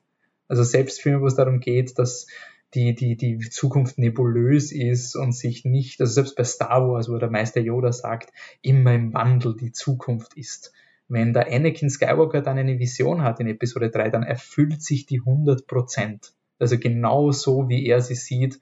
Sobald es filmisch visualisiert wird, ist es äh, mhm. Gospel. Und das habe ich bei dem Film, das hat mich so glücklich gemacht. Das ist eine sehr spezifische Anekdote, aber das passiert ja. so ziemlich nie.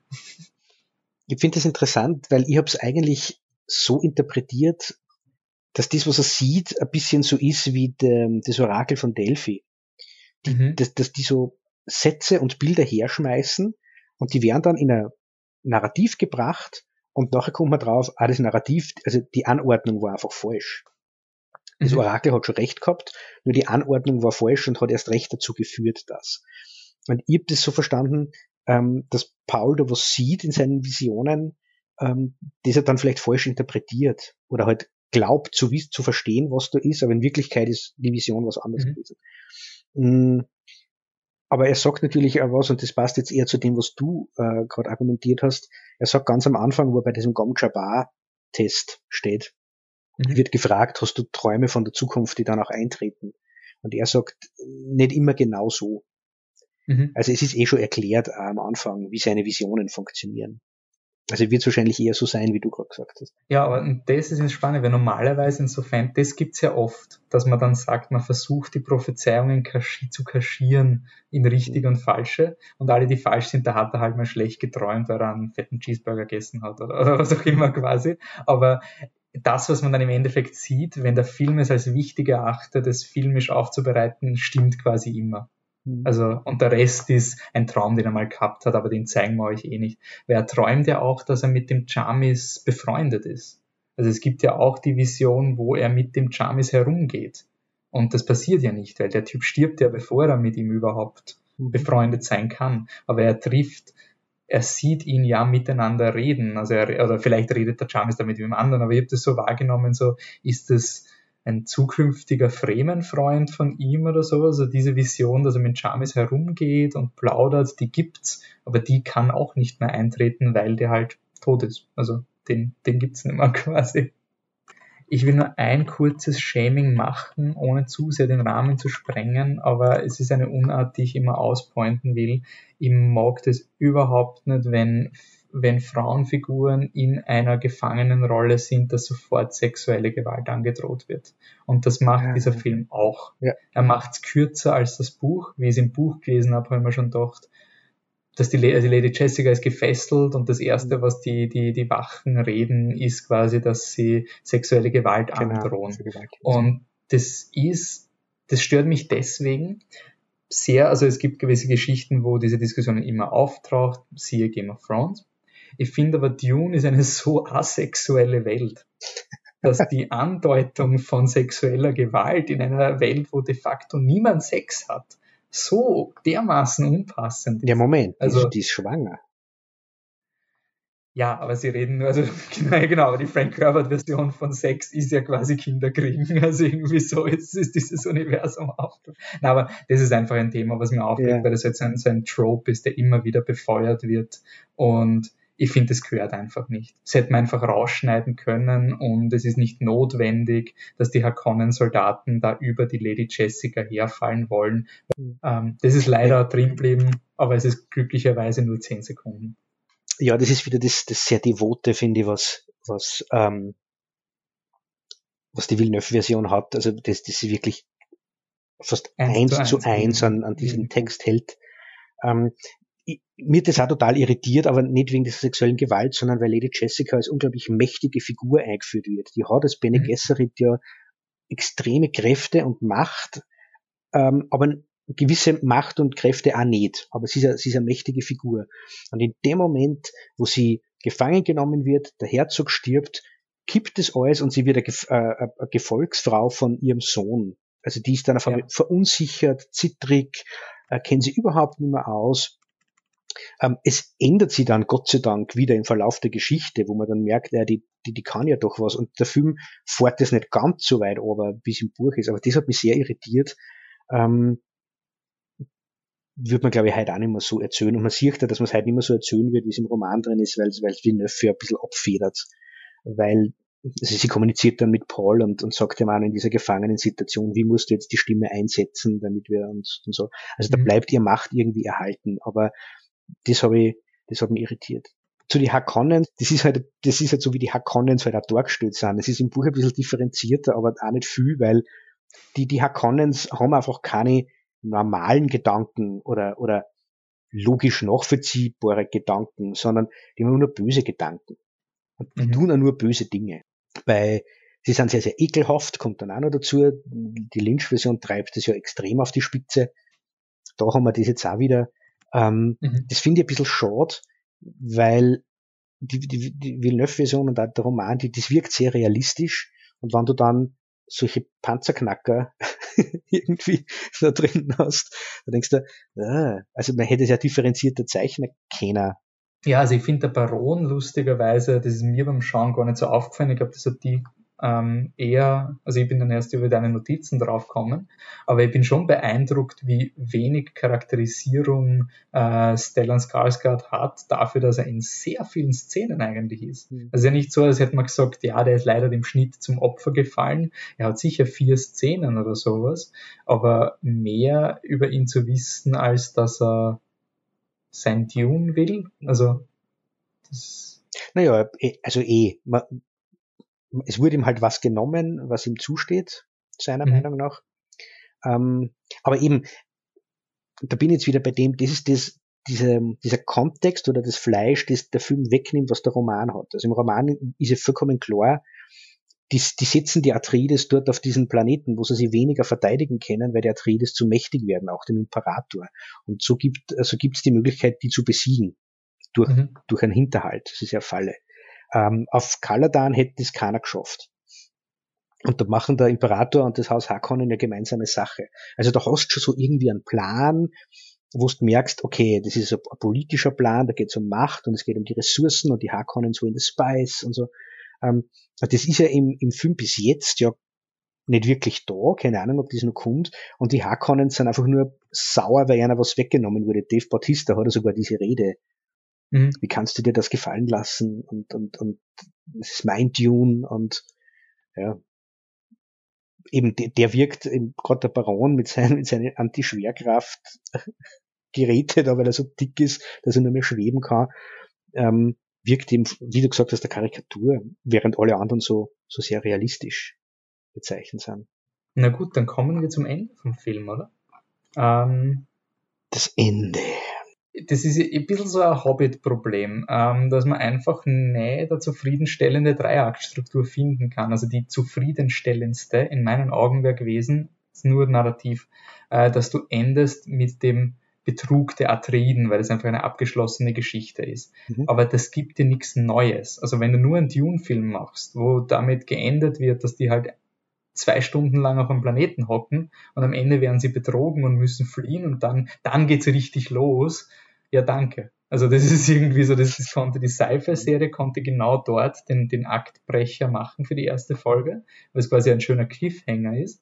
Aber jetzt ist der Villeneuve in dieser Zwickmühle, er muss halt noch ein bisschen Fleisch für die Fortsetzung hergeben. Also er kann jetzt nicht direkt da enden und er kann nicht einfach damit enden, dass der Paul sagt, ich werde meinen Papa rächen. Also er muss jetzt irgendwie eine Klammer finden. Äh, und ich habe eigentlich gedacht, es endet halt mit diesem ganz generischen, sie flüchten vom Sandwurm und plötzlich kommen die Fremen und er sieht das Mädchen seiner Träume und dann ist es aus. Das wäre für mich ein schlechtes Ende gewesen.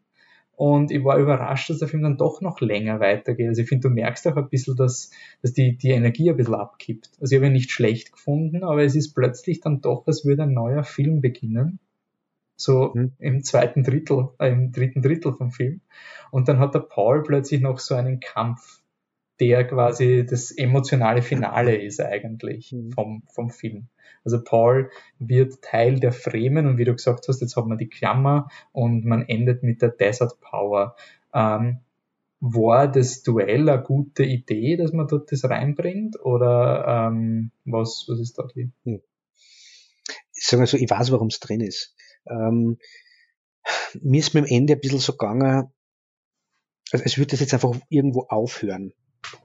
Mhm. Äh, deshalb vorher das, er, er bedient sich ja eigentlich Streaming-Narrativen, man hört nicht wirklich mit einem Cliffhanger auf, aber es ist eben so, die Tür geht einfach auf. Das Ende ist mhm. wirklich so, er stößt die Tür auf und jetzt geht's halt so richtig los. Der große Bogen, den er erzählt, ist ja die, die Charakterentwicklung von, von Paul. Mhm. Er ist am Ende Teil der Fremen, äh, ist dort, wo sein Vater hin wollte, nämlich die, Ver die Verbrüderung mit den Fremen, die, diese Wüstenmacht halt für sich zu gewinnen. Äh, aber er ist auch der eigenständige Paul, der jetzt den Weg weggeht von seinem Vater und seiner Familie. Und diese Prophezeiung wird erfüllt, er ist, er ist der Quisatzaranach. Und da brauchen wir jetzt gar nicht drüber reden, ob es jetzt wirklich ist und wir in Zukunft merken, er ist vielleicht gar nicht wirklich. So ist jetzt einmal erzählt. Alle Beteiligten sind der Meinung, Paul Atreides ist der Quisatzaranach. so das ist so der Bogen, den er da zu Ende erzählt und jetzt ist er, da, also das wird vorher sogar nochmal gesetzt. Paul Atreides muss sterben, damit der andere entstehen kann. Das wird sogar vorher nochmal gesagt, glaube ich, in einer Vision. Es ist in einer der Visionen, genau. der Mann muss sterben, um neu geboren zu werden. Genau, genau. Ähm, und da sind wir jetzt und jetzt geht es halt irgendwie weiter. Beim Duell fällt mir, das war mein Lieblingssatz im ganzen Buch, der, mhm. der fällt, ähm, es wird im Duell ja so erklärt, er, wird herausgefordert, er muss das jetzt machen und dann während es kämpfen kommt außer, ah, das geht jetzt bis in den Tod, man kann nicht einfach aufhören. Und Lady Jessica sagt, Paul hat noch nie jemanden getötet. Und er kommt mehrmals ja recht nahe dahin, er hält ihm das Messer an den Hals, aber er bringt es nie fertig. Ja. Und irgendwann muss es dann doch machen. Und im Buch drängt sie Lady Jessica dann schnell vor, weil sie meint, sie muss jetzt die erste sein, die Paul eine Rückmeldung gibt. Ja. Äh, bevor ihm nämlich alle auf die Schulter klopfen, wie toll er das gemacht hat, so quasi, dass er mit dem, dem Mord ein, ein positives Gefühl verbindet, das will sie verhindern. Und sie geht hin zu ihm und sagt zu ihm, wie fühlt man sich als Killer? Das ist das Erste, was Paul hört. Und im Buch wird es dann auch später, taucht es wieder auf, dass er immer wieder an das denkt. Ähm, das habe ich sehr, sehr stark gefunden. Mhm. Ähm, nämlich auch so als, als, als Message und auch als welchen, welchen Punkt für den Charakter es macht was mit dem Charakter, wenn er mit äh, Menschen umbringen was anders verbindet wie, das ist toll und die Erfüllung meiner Bestimmung. Das fällt im Film. Im Film geht es einfach nur darum, er ist jetzt dadurch Teil der Fremen, da müssen er und Jessica ja hin und er ist jetzt der Quisatz Zarbach. Ja, es ist, also kommt im Film so rüber, also das hat man ja oft so, dass so, so Mord oft so kodiert wird, Gewaltakte mit Männlichkeits, ähm, jetzt ist er quasi in der Gesellschaft mal akzeptiert und ist mal zum Mann geworden, weil er quasi das gemacht wird. Ähm, der Film ist sehr ambivalent, also ich finde, es wird ja nicht einmal ein Kommentar drüber gemacht was, was jetzt am Ende überhaupt ist. Also Best Case kommt so eine Diskussion noch. Ähm, kann man hoffen. Kann ich finde, der Film glorifiziert es zumindest mal nicht. Also es wird zumindest, es ist keine leicht, also der Film thematisiert auch, dass es keine leichte Entscheidung ist und dass es jetzt nichts ist, was der Paul gerne macht oder was ihn in irgendeiner Weise eine Form von Coolness geben sollte, was ja oftmals stimmt. Ähm, passieren kann, vor allem wenn es der dritte Akt ist. Also vor allem, wenn das jetzt die letzte Aktion des Helden ist, mhm. die er am Ende deines Blockbusters macht. Ähm, das, das wird spannend. Ich finde es auch so spannend, dieses, ähm, weil wir auch vorher geredet haben, was Dune eigentlich ausmacht. Und da habe ich es noch gar nicht so konkret auf den Punkt bringen kann, aber es ist schon eines dieser Bücher, wo ich nie sicher bin, auf wessen Seite ich bin. Es gibt einfach Phasen, wo ich mehr auf der Lady Jessica ihrer Seite bin und dann eher am Paul seiner Seite. Und das, das wendet sie so sehr. Mhm. Also Herbert hat irgendwie in dieser Geschichte wirklich den Mut gehabt, nicht auf der Seite seiner Protagonistinnen zu sein, sondern einfach eine Geschichte zu erzählen. Mhm. Und ich bin neigerig, ob der Villeneuve das auch schaffen wird. Dass du dir nie sicher bist, ob jetzt der, ob die Jessica die Böse ist oder der Paul, weil es nicht darum geht. Also es geht nicht darum, dass am Ende eine Person fundamental recht hat. Also jede Figur ist die Summe der Erfahrungen und Entscheidungen, die sie machen. Aber das moralische Urteil ist bei Frank Herbert also außer, dass er eigentlich Morden und, und sowas nie gut findet, also sowas wird quasi nie passieren, das ist schon ein moralisches Urteil, aber es wird nie die Person geben, die sich komplett richtig verhält bis zum Schluss. Und das macht Dune so, so spannend. Also ich hoffe, dass er das auch weiterführt. Ähm, also ich, ich finde eben, dass, dass Paul so ein, Paul ist ja jetzt schon so ein charismatischer Führer und die sind mir immer ein bisschen suspekt. Mhm. Und ich glaube, dass, dass, du hast es vorher schon gesagt, äh, ist, ist Paul tatsächlich dieser Messias oder glauben es das alle nur. Ich glaube, dass das schon ein Anliegen ist von der Geschichte. Und ich gehe mal davon aus, dass Villeneuve, der sie offensichtlich sehr an diesen Text heute genau das dann thematisieren wird. Ja. Mm, aber solche charismatischen Figuren sind wir, mir sind die sowieso ein bisschen suspekt. Ähm, und bei, die, bei Lady Jessica durch die Bene Gesserit, wo man ja merkt, was die so machen, das ist ja auch nicht ohne den Einfluss, den die nehmen. Ähm, mhm. Ich finde, Rebecca Ferguson spielt das total gut, weil die spielt eine emotional total zerrissene, ambivalente Frau, die, die, die versucht, das alles unter den Hut zu bringen und gleichzeitig aber auch an ihrem Kind hängt. Ähm, also sie ist eh die, wo ich, wo ich am meisten andockt habe. Ja, auf jeden Fall. Und halt Oscar Isaacs, weil er inhärent sympathisch ist als Schauspieler. Also. Ja, und er hat, genau, danke, dass du das jetzt sagst. Das ist, das ist der Moment, der, der mir am emotionalsten berührt hat. Das ist, ähm, wie äh, Leto Atreides dann gefangen genommen ist und er ist ja gelähmt. Und sie ziehen ihn ja dann aus und er liegt dann nackt dort. Jeder weiß, er wird sterben. Und Baron Harkonnen geht zu ihm hin und äh, sagt ihm nur, ähm, wir haben, wir haben deine Frau getötet und deinen Sohn. Heute Nacht stirbt das Haus Atreides. Und weil er gelähmt ist, kann er nur mehr, da rinnt ihm nur mehr so eine Träne aber. Aber der Mann stirbt in dem Glauben, es ist wirklich alles alles aus und mit seinem letzten Atemzug versprüht er ja dann dieses Gift, das wir gerade nur machen, so. Das, mhm. das, hat mich irgendwie total berührt, dass der Mann in diesem Glauben sterben muss, ob der ja. nämlich nicht stimmt. Ich habe dazu leider keinen schlauen Gedanken mehr. Das war ein schönes, äh, schöner Satz. Ne? Wenn wir schon beim Ende sind, was wir schon angeteasert haben, du hast gesagt, das ist eher eine Netflix-Streaming-Art äh, der, der Serienerzählung. Was, was meinst du damit eigentlich? Also wie ist dir da gegangen? eher so, dass sie da etwas abbildet, wie, wie, wie heutzutage mittlerweile Kino auch erzählt wird, dass sie quasi die, die serielle Erzählen aus dem Fernsehen und aus dem Streaming, und das ist ja nicht erst seit jetzt, das ist in den letzten Jahren so, ähm, sie immer stärker aufs Kino übertragt. Mhm. Ähm, also, also das MCU, die, das Marvel Cinematic Universe ist auch so ein Beispiel, wo das alles irgendwie zusammenhängt und immer, immer weitergeht. James Bond war ja nie eine Serie, aber wenn Pierce Brosnan mehrmals in Bond gespielt hat, aber es waren immer einzelne Geschichten. Daniel Craigs Bond kehrt auch jetzt groß und zusammen. Genau. Ähm, Fast and the Furious habe ich gehört, ich habe es nicht gesehen, funktioniert. Ist auch eine Saga ja. mittlerweile. Es ist alles ein großes Ding, es ist alles immer eine Franchise und mittlerweile werden die Dinge ja nur mehr als Trilogie oder gar als Franchise geplant und Dune schreibt Part 1 hin und endet, ich würde nicht sagen, dass er Cliffhanger ist, aber einfach so offen, dass man nicht von einem offenen Ende reden kann, sondern einfach nicht, da muss jetzt weitergehen, sonst fällt einfach was. Ja.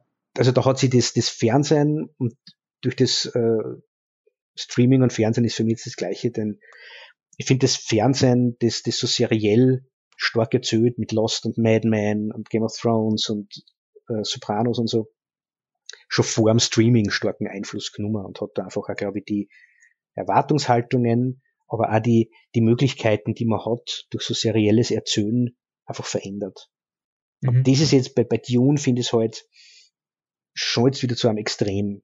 Das hat mich geärgert am Ende, dass er wirklich so, so völlig offen endet und den, sie nicht einmal bemüht, ich bring's zu einem, einem gewissen End und so. Ja, es ist, ich meine, vor allem, was, was mich ganz gestört hat, war halt einfach diese Sätze, die du nur fürs Publikum sagst.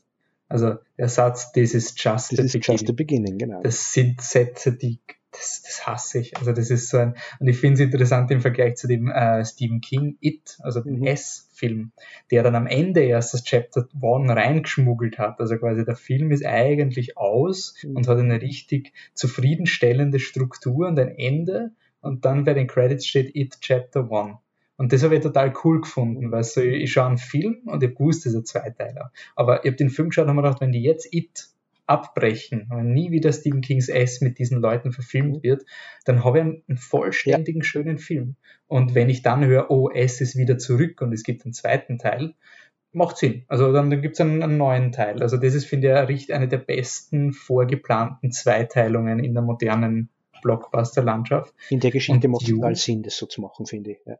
Ja, und Dune ist, ähm, ja, es ist, also ich habe mir auch gedacht, wie ich aus dem Heidenkino rausgegangen bin, das ist eigentlich, kann ich den Film erst bewerten, wenn ich das Fünfer-Feature, also das Fünf-Stunden-Feature dann schaue. Weil dann ist der Film erst komplett.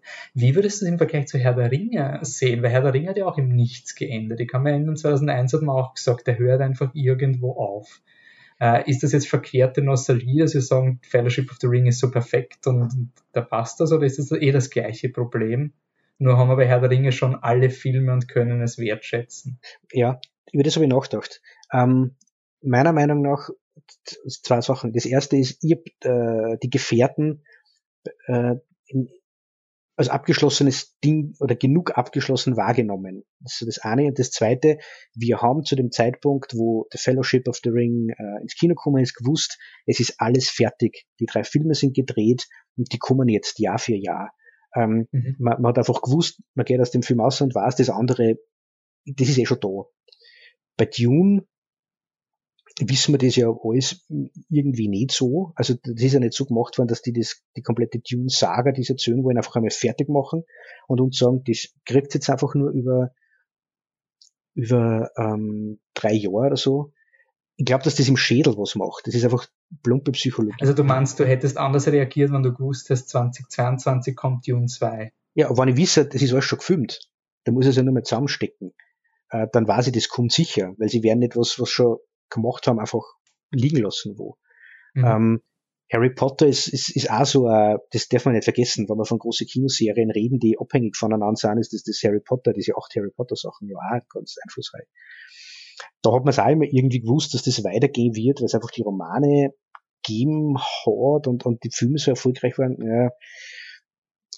Keine Ahnung, warum ich das jetzt so anders wahrnehme. Aber vielleicht einfach nur, weil ich weiß, die Entscheidung, setzen wir den Film fort oder nicht, muss erst noch getroffen werden und wurde noch nicht getroffen. Äh, wenn du jetzt sagen würdest, ähm, Dune ist jetzt abgeschlossen, wir kommen nach Arrakis zurück, hoffentlich in einen zweiten Podcast. Ähm, wie, was ist der Film für Villeneuve? Also jetzt haben wir gesagt, jetzt das ist Dune für Frank Herbert und Frank Herberts Legacy und ich finde wurscht, aber jetzt, er ist kein Herr der Ringe, das würde ich schon sagen. Also es ist für mich kein Film, wo ich sage, das, der, der wächst über seine Vorlage heraus. Ich finde, Herr der Ringe ist halt, der Film Herr der Ringe ist genau das geworden für die Filmgeschichte, für das Filmgenre, das er vertritt, was das Buch für mhm. Das Buchgenre ist. Das ist ja eigentlich fast nie passiert bei Herr. Ähm, und Harry Potter ist ähnlich. Also es hat zumindest ein gewisses, aber Herr der Ringe hat wirklich, Herr der Ringe, der Film ist für die Filmgeschichte das, was das Buch für die Buchgeschichte ist in diesem Genre. Und Dune, der der Film schafft das nicht, glaube ich, dass der dieses, diesen Status hat, den das Buch hat. Es wird quasi immer ein, ein Eintrittspunkt sein in diese Welt von Frank Herbert. Aber ich glaube nicht, dass Dune, dass dieser Film auf diesen großen, ikonischen Sci-Fi-Filmen, die quasi alles game-changed haben, dafür ist er mal zu konservativ. Mhm. Also es ist für mich eine schöne, ein schöner Zusammenfassung für Leute, die vielleicht nie das Buch lesen wollten und dann doch vielleicht Lust haben. Und es ist eine gut erzählte Geschichte. Mhm. Und das ist ja schön, nach 20, nach 40 Jahren warten nach David Lynch. Mhm. Aber da darf man nicht zu gierig sein als Fanboy, muss ich schon sagen. Also kann nicht jeder Film alles changen. Nein, eh, du hast wahrscheinlich recht, es ist kein Blade Runner. Ähm, aber wir werden, da sind wir wieder bei dem, wir wissen nicht, was Dune am Ende ist, weil es so offensichtlich darauf ausgerichtet ist, dass diese, der Impact von dem, von dieser Geschichte mehr als ein Film ist. Mhm. Ähm, ja, da, da muss ich mich jetzt selber bremsen, weil sonst fange ich viel zu viel zum Schimpfen an, so wie, wie, wie sehr sich der Film dann darauf verlässt, dass alle jetzt ins Kino rennen, in, in den Ausläufern einer Pandemie, und dann, dann zu sagen, na ja, ihr seid ja selber schuld, dass es jetzt keine Fortsetzung gibt, was halt kommen. Ähm, eben, ja. da, da, da tut er der Geschichte keinen Gefallen. Ich weiß nicht recht, aber sonst schneidet das jetzt aus. Also, also das Dune, lege ich mit für auf. Das, das, nein, nein, also das Vermächtnis für Dune ist geklärt, für seinen Körper und seine Welt, was der Film macht. Was macht der Film für, für Danny Villeneuve? Das ist eine gute Frage, was für er macht. Was er macht, ist, finde ich, er hat wieder so Themen drin, die in andere von seinen Filmen auch sehe.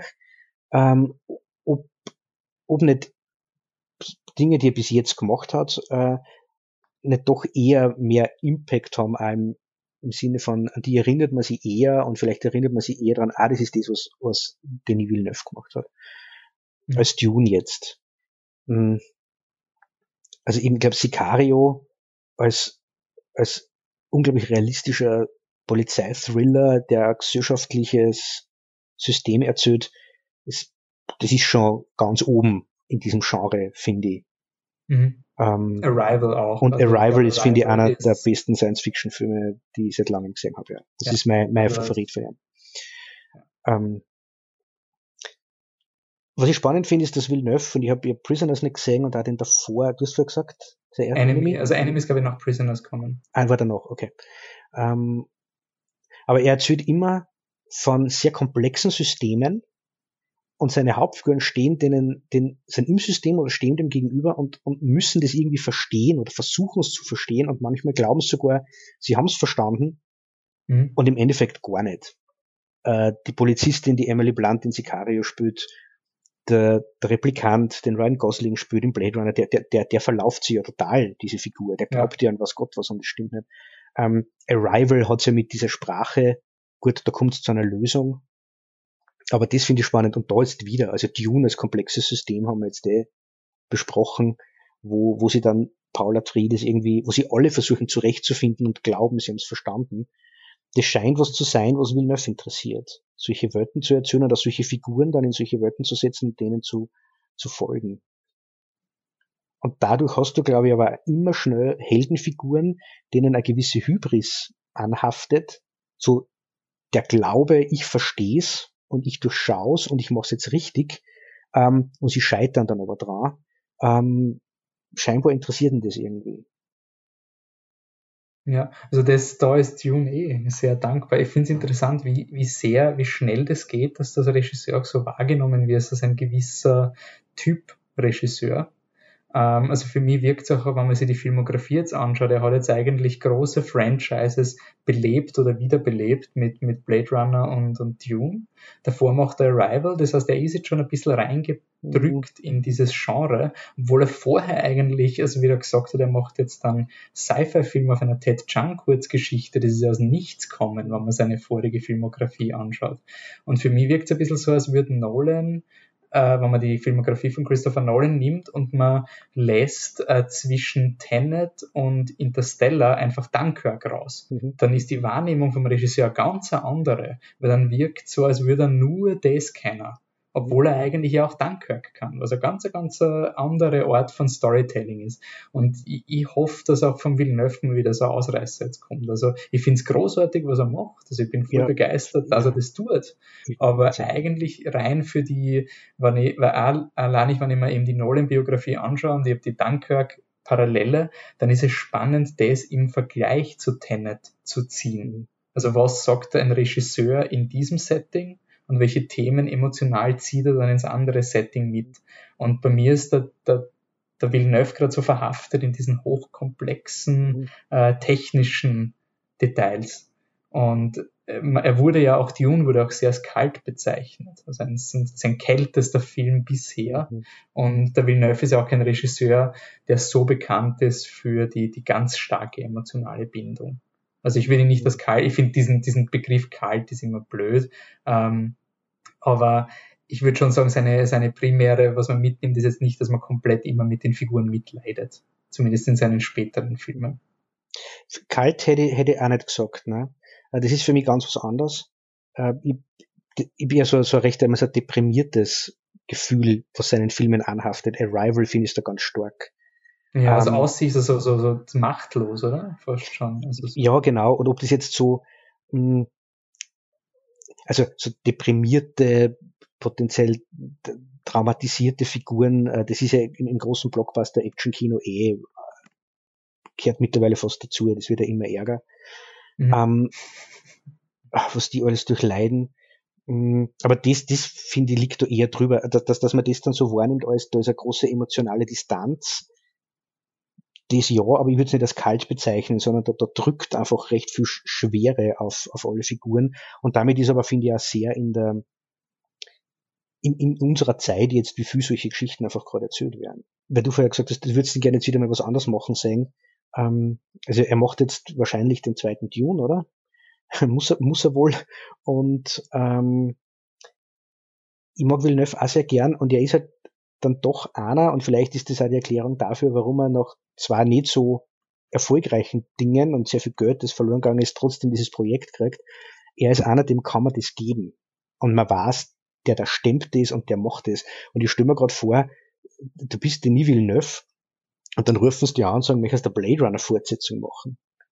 Da sagst du doch nicht, na, ich mache jetzt was Kleines. Und dann machst du die Blade Runner Fortsetzung und versenkst 100 Mille und dann rufen sie dir an und sagen, machst du Dune machen, zwei Teile sagst du auch nicht, na, ich mache jetzt was Kleines. Also, ja. und die, er ist, ist, er ist einer von denen, die kann man jetzt, denen kann man das geben und du weißt, der kriegt das auf den Boden. Wir haben es drüber geredet, es hat Versuche gegeben, Dune zu verfilmen.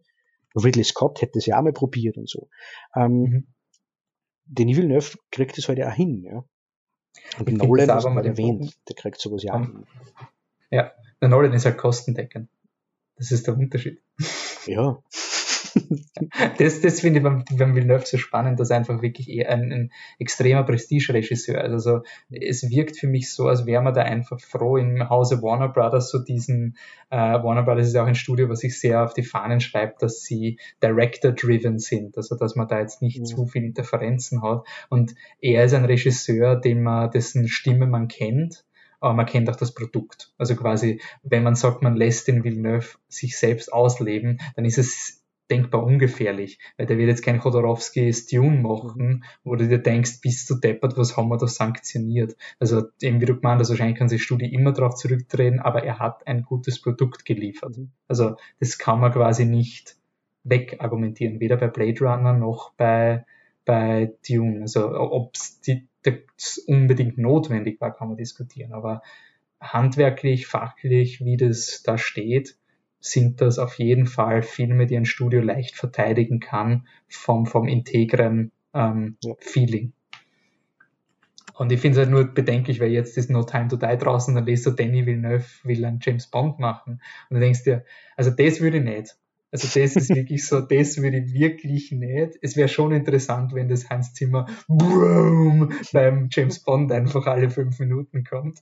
Also ja, aber wenn castest denn dann? Wer spielt denn dann den James Bond? Und äh, wer, wer will keinen James Bond machen? Danny Boyle hätte hey, machen Das ist sollen. für mich immer diese Gefahr, weil selbst ein Nolan würde ja sagen und ich ja. will beide Regisseure nicht in ein James Bond Ding. Quentin Tarantino hätte das auch schon machen sollen. Also bei James Bond sagt ja keiner nein. Und ich glaube eben, ein, ein Dune-Adaption ist weitaus weniger ähm, gefährlich für dich als Regisseur, Regisseurin als ein James Bond von, von dem politischen Game, was man da mhm. ähm, was da alles auf dich einprasselt an Anforderungen und, und, und äh, Limitationen. Ähm, und was, halt na, mal, was, was, was, auch noch sehr in die Zeit passt, warum er jetzt, Villeneuve hat jetzt gemacht, Blade Runner, das ist ein etablierte Franchise, ist übertrieben, aber das ist eine Marke, die ist etabliert. Mit Dune das Gleiche. Und das ist ja auch so im, im großen Blockbuster-Kino, dort, mit Blockbuster ist das dort, wo recht viel Geld eine, eine fließt, ist man mittlerweile ja an dem Punkt, dass man eigentlich nur etablierte Marken, fast nur etablierte Marken hat. Und das ist die Frage,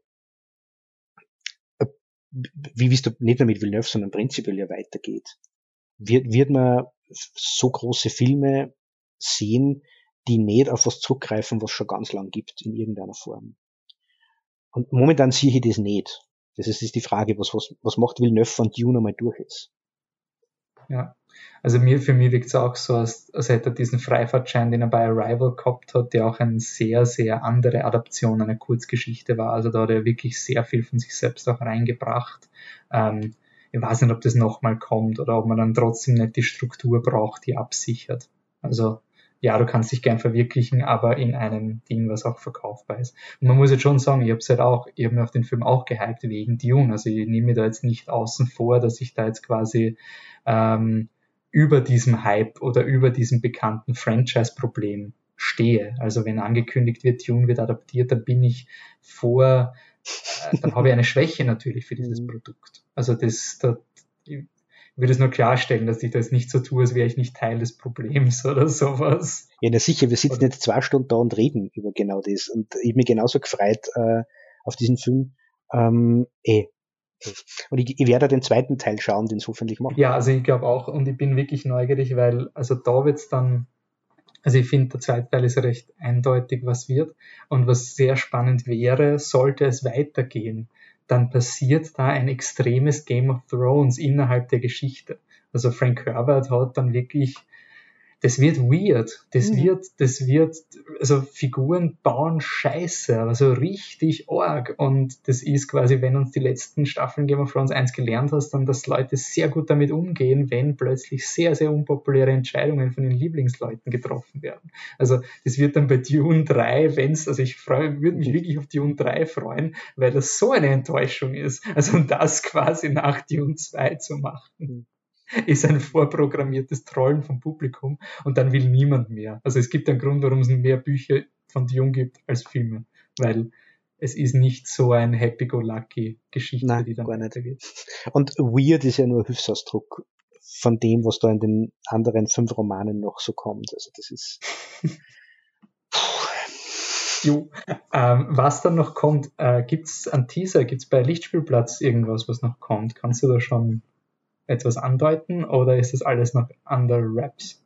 Ähm, es kommt ein großer, Hol New, äh, ein großer New Hollywood Klassiker haben wir in Planung. Mhm. Wir haben eine Episode zu einem deutschen Nachkriegsfilm, zu einem ähm, sehr guten und vielleicht ein bisschen unterm Radar gelaufenen deutschen Nachkriegsfilm geplant. Und wir haben äh, als nächstes einen Oscar-Preisträger im Interview. Sehr gut. Ähm, aber mehr sage ich nicht.